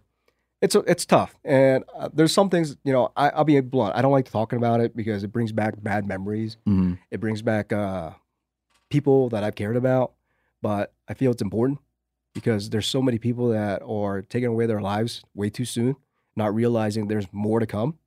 Uh, I've gone through my fair share of heartache too, and try to utilize different means to drown out that pain. And I still get nightmares nowadays, but at the same time, you, have to find um, basically an outlet, like a a useful outlet. I don't know what the right word is, but something constructive. And for me, it was fly fishing. Mhm. Uh, for me, it's being outdoors, whether it's taking photographs because I love photography also, and, or hiking or whatever the case may be. And then my kids are another big part of that. For you, it might be something else, but you have to find something that is constructive. Means if you're so focused, because for so long I was focused on just military, military, military, combat, combat, combat, and then I was destroying my own self. If you go down that route, that that route, then you're you're going to be in a dark place. So regardless of whether you're in your service for the first year or you're in your 15th, 20th year of service, find a constructive outlet because you have to do something that will take your mind off of all the crap that you deal with on a day-to-day basis. And if you're not in the service, same deal. It's no different. It's anybody out there. You can have some type of constructive hobby. That's why hunting and fishing is so great for that. And there, there are organizations like Backcountry Hunters and Anglers, uh, Armed Forces Initiative, others that um, are in the outdoor industry that uh, are vet support. I know that you um, work with uh, Warriors and Quiet Waters a lot too. So feel free, free to share about that. Yeah, so um, I came here, gosh, it was like I think 2017 or 2018, and the program was a little bit different then. They brought, I think it was six of us veterans. There were three Navy SEALs guy, two other guys that were out of the service altogether because uh, of injuries they had sustained, and then you had volunteers. Some were prior military, some had kids that were in the military. My my buddy that was that was partnered with me was a Gold Star family member, where he had a, uh, a son that died in combat. But to honor his son, he wanted to give back still, so he was a volunteer there over the Quiet Waters Ranch, and they brought us in together, and then they um, they basically immersed us into fishing, teaching us how to, to fish. And then it's just like most most veterans, like the first day, nobody's really talking because you don't know who's who. Mm. Day two, they start chatting a little bit, and by day three, they're talking to their buddies, the the volunteers, and then by day four, everybody's hugging and laughing. By day five, people are sharing their experiences, and it, it's it gets to be pretty emotional because you think that you're going through some shit, and you hear some of these stories uh, of what people are dealing with. Like the one guy there that was at that ranch uh, during my first encounter with Quiet Waters, he had entire his entire insides like blown out backwards, and he was he was in pain all the time. The scars that he had there because like missing parts of his intestines and whatnot. Sal, he's he uh, was a vet that lost both legs eh, from California. He came back here, and now he's one of the program leads that over there at Qui- Quiet Waters Ranch. They do a lot for veterans, and they immerse them here in Montana and show them that there there's ways to heal through the outdoors. But the great thing about those organizations like Quiet Waters is like when you're done with the program, you're not done.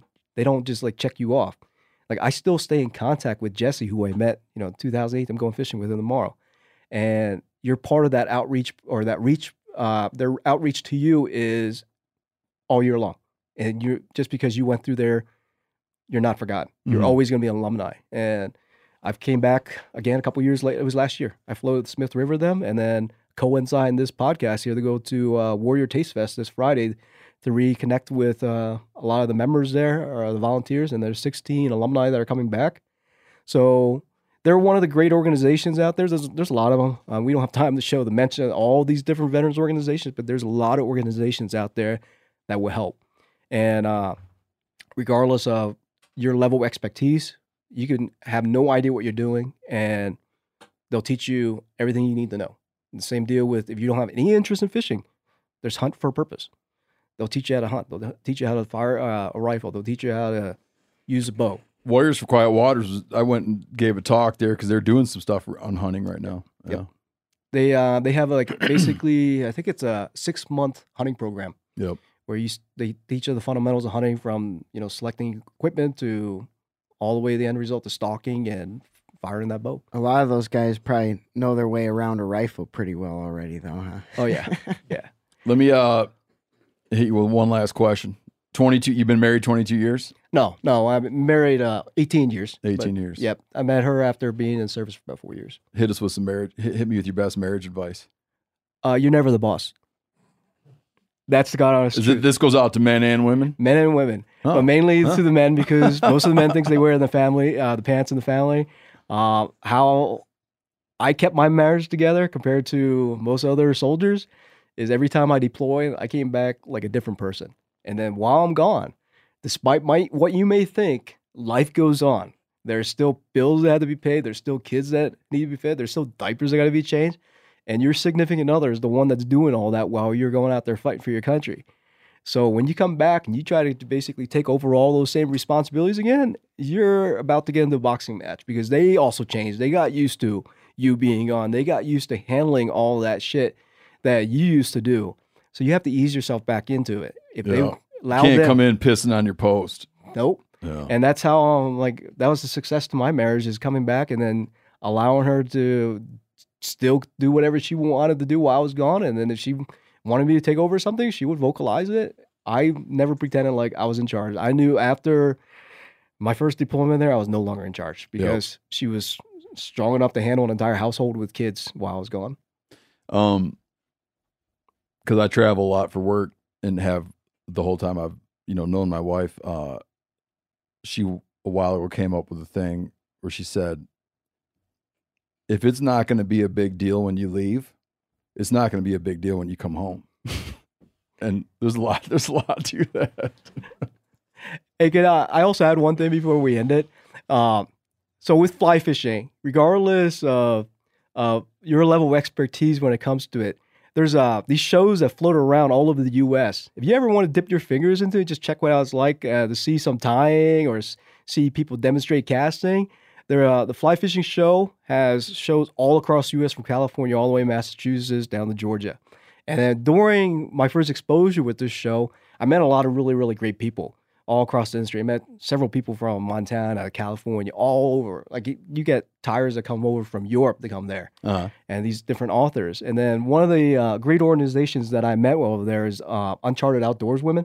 They're based out of Colorado, and they're also trying to break the stigma of having women in the outdoor industry, where there's a, they they take it upon themselves to take women fly fishing, taking them on hunts, whether it's duck, geese, uh, animal calls. So uh, my friend Erin spearheads all that, and she basically uh, takes takes the role of like the lead for Colorado, Montana, Oregon, Wyoming. She just does all this stuff here to get more women out there. So there's a huge stigma that this is a male dominated industry. It is so far from the truth. Yeah, you have some idiots out there that may say that, but we welcome all genders, regardless of whether you're male or female. Pick up a bow, pick up a rifle, pick up a fly rod. You're welcome in this industry. And I just had to give that shout out to Aaron and, and them. All right, thanks, man. Good luck fishing tomorrow. Hopefully, it should, should be a good time of year with uh, hopper season here in September. This is like literally probably the best month to fish here in Montana. Got some cooler temps. Yeah. And then, uh, so here's a little unknown fact, useless fact that I'm really good at is these hoppers, grasshoppers, crickets, or whatever, they have a parasite called a horsehair worm that they ingest when they eat grass. Okay. They grow. You're in- throwing a hot tip at us Hot right Throwing now. a hot is tip. coming Okay. back. and they grow into this parasite inside the, the the the grasshopper, the crickets, or whatever. And then when it's time for those parasites to breed, they take over those hoppers' brains and they make them jump into the water and commit kamikaze suicide, so that they can basically expel themselves out of the hopper and then get find a mate, lay eggs in the grass, and the cycle starts all over again. Because when the water level drops, grasshoppers eat the grass, they get infected again. So that's why grasshoppers jump in the water at this time of year, and dry dropper rigs work. Oh, I so thought well. it was all accident. I thought he meant to land somewhere else, but landed in the water. They all land in the water for that reason because those horsehair worms need the water in order to find a mate. So Hmm. that's why September and early My October. kids must be infected with that parasite. Always they always land in the water, no matter what they're doing. all right, man. Thanks for coming on, man. It's been a great conversation. I really appreciate it, and I appreciate all the, you know, I don't want to call it advice, but the guidance for people who might be, who might be in a, in a in a bad state of affairs, but fear that stigma or fear reaching out. So I I think it's, it's it's great for you to speak to it from that from that position of having been there. So thank you. Yeah, like if I reach one vet that's listening to the this podcast or watch the YouTube, then you know, I don't care how much it hurts to talk, and it, it was worth it. All right, thank you. Thank you. Oh.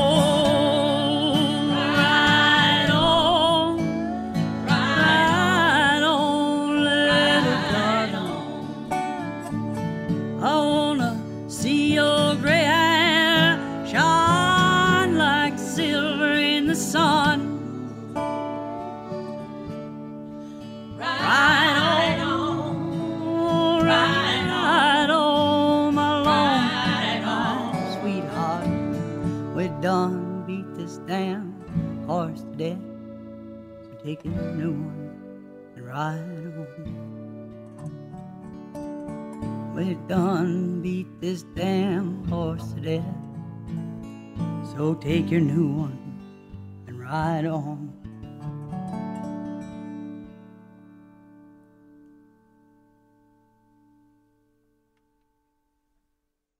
I'm sure a lot of you guys remember the old ceremonial hunting tradition of eating the heart out of the first animal you kill. Meat from those organs are among the most nutrient rich foods on the planet. You can get those same benefits your ancestors craved via convenient daily capsules from Heart and Soil. Find out more at heartandsoil.co. And remember, use code MeatEater for 10% off your purchase. Hey, if you follow wildlife news at all, you're probably aware that the island of Maui has an incredible abundance of axis deer. So much so that they're causing ecological damage. Well, Maui Nui venison is thinning out some of those axis deer herds and delivering venison sticks and fresh cuts to your door. Visit MauiNuiVenison.com. That's M A U I N U I Venison.com. Use promo code MeatEater for 20% off your order.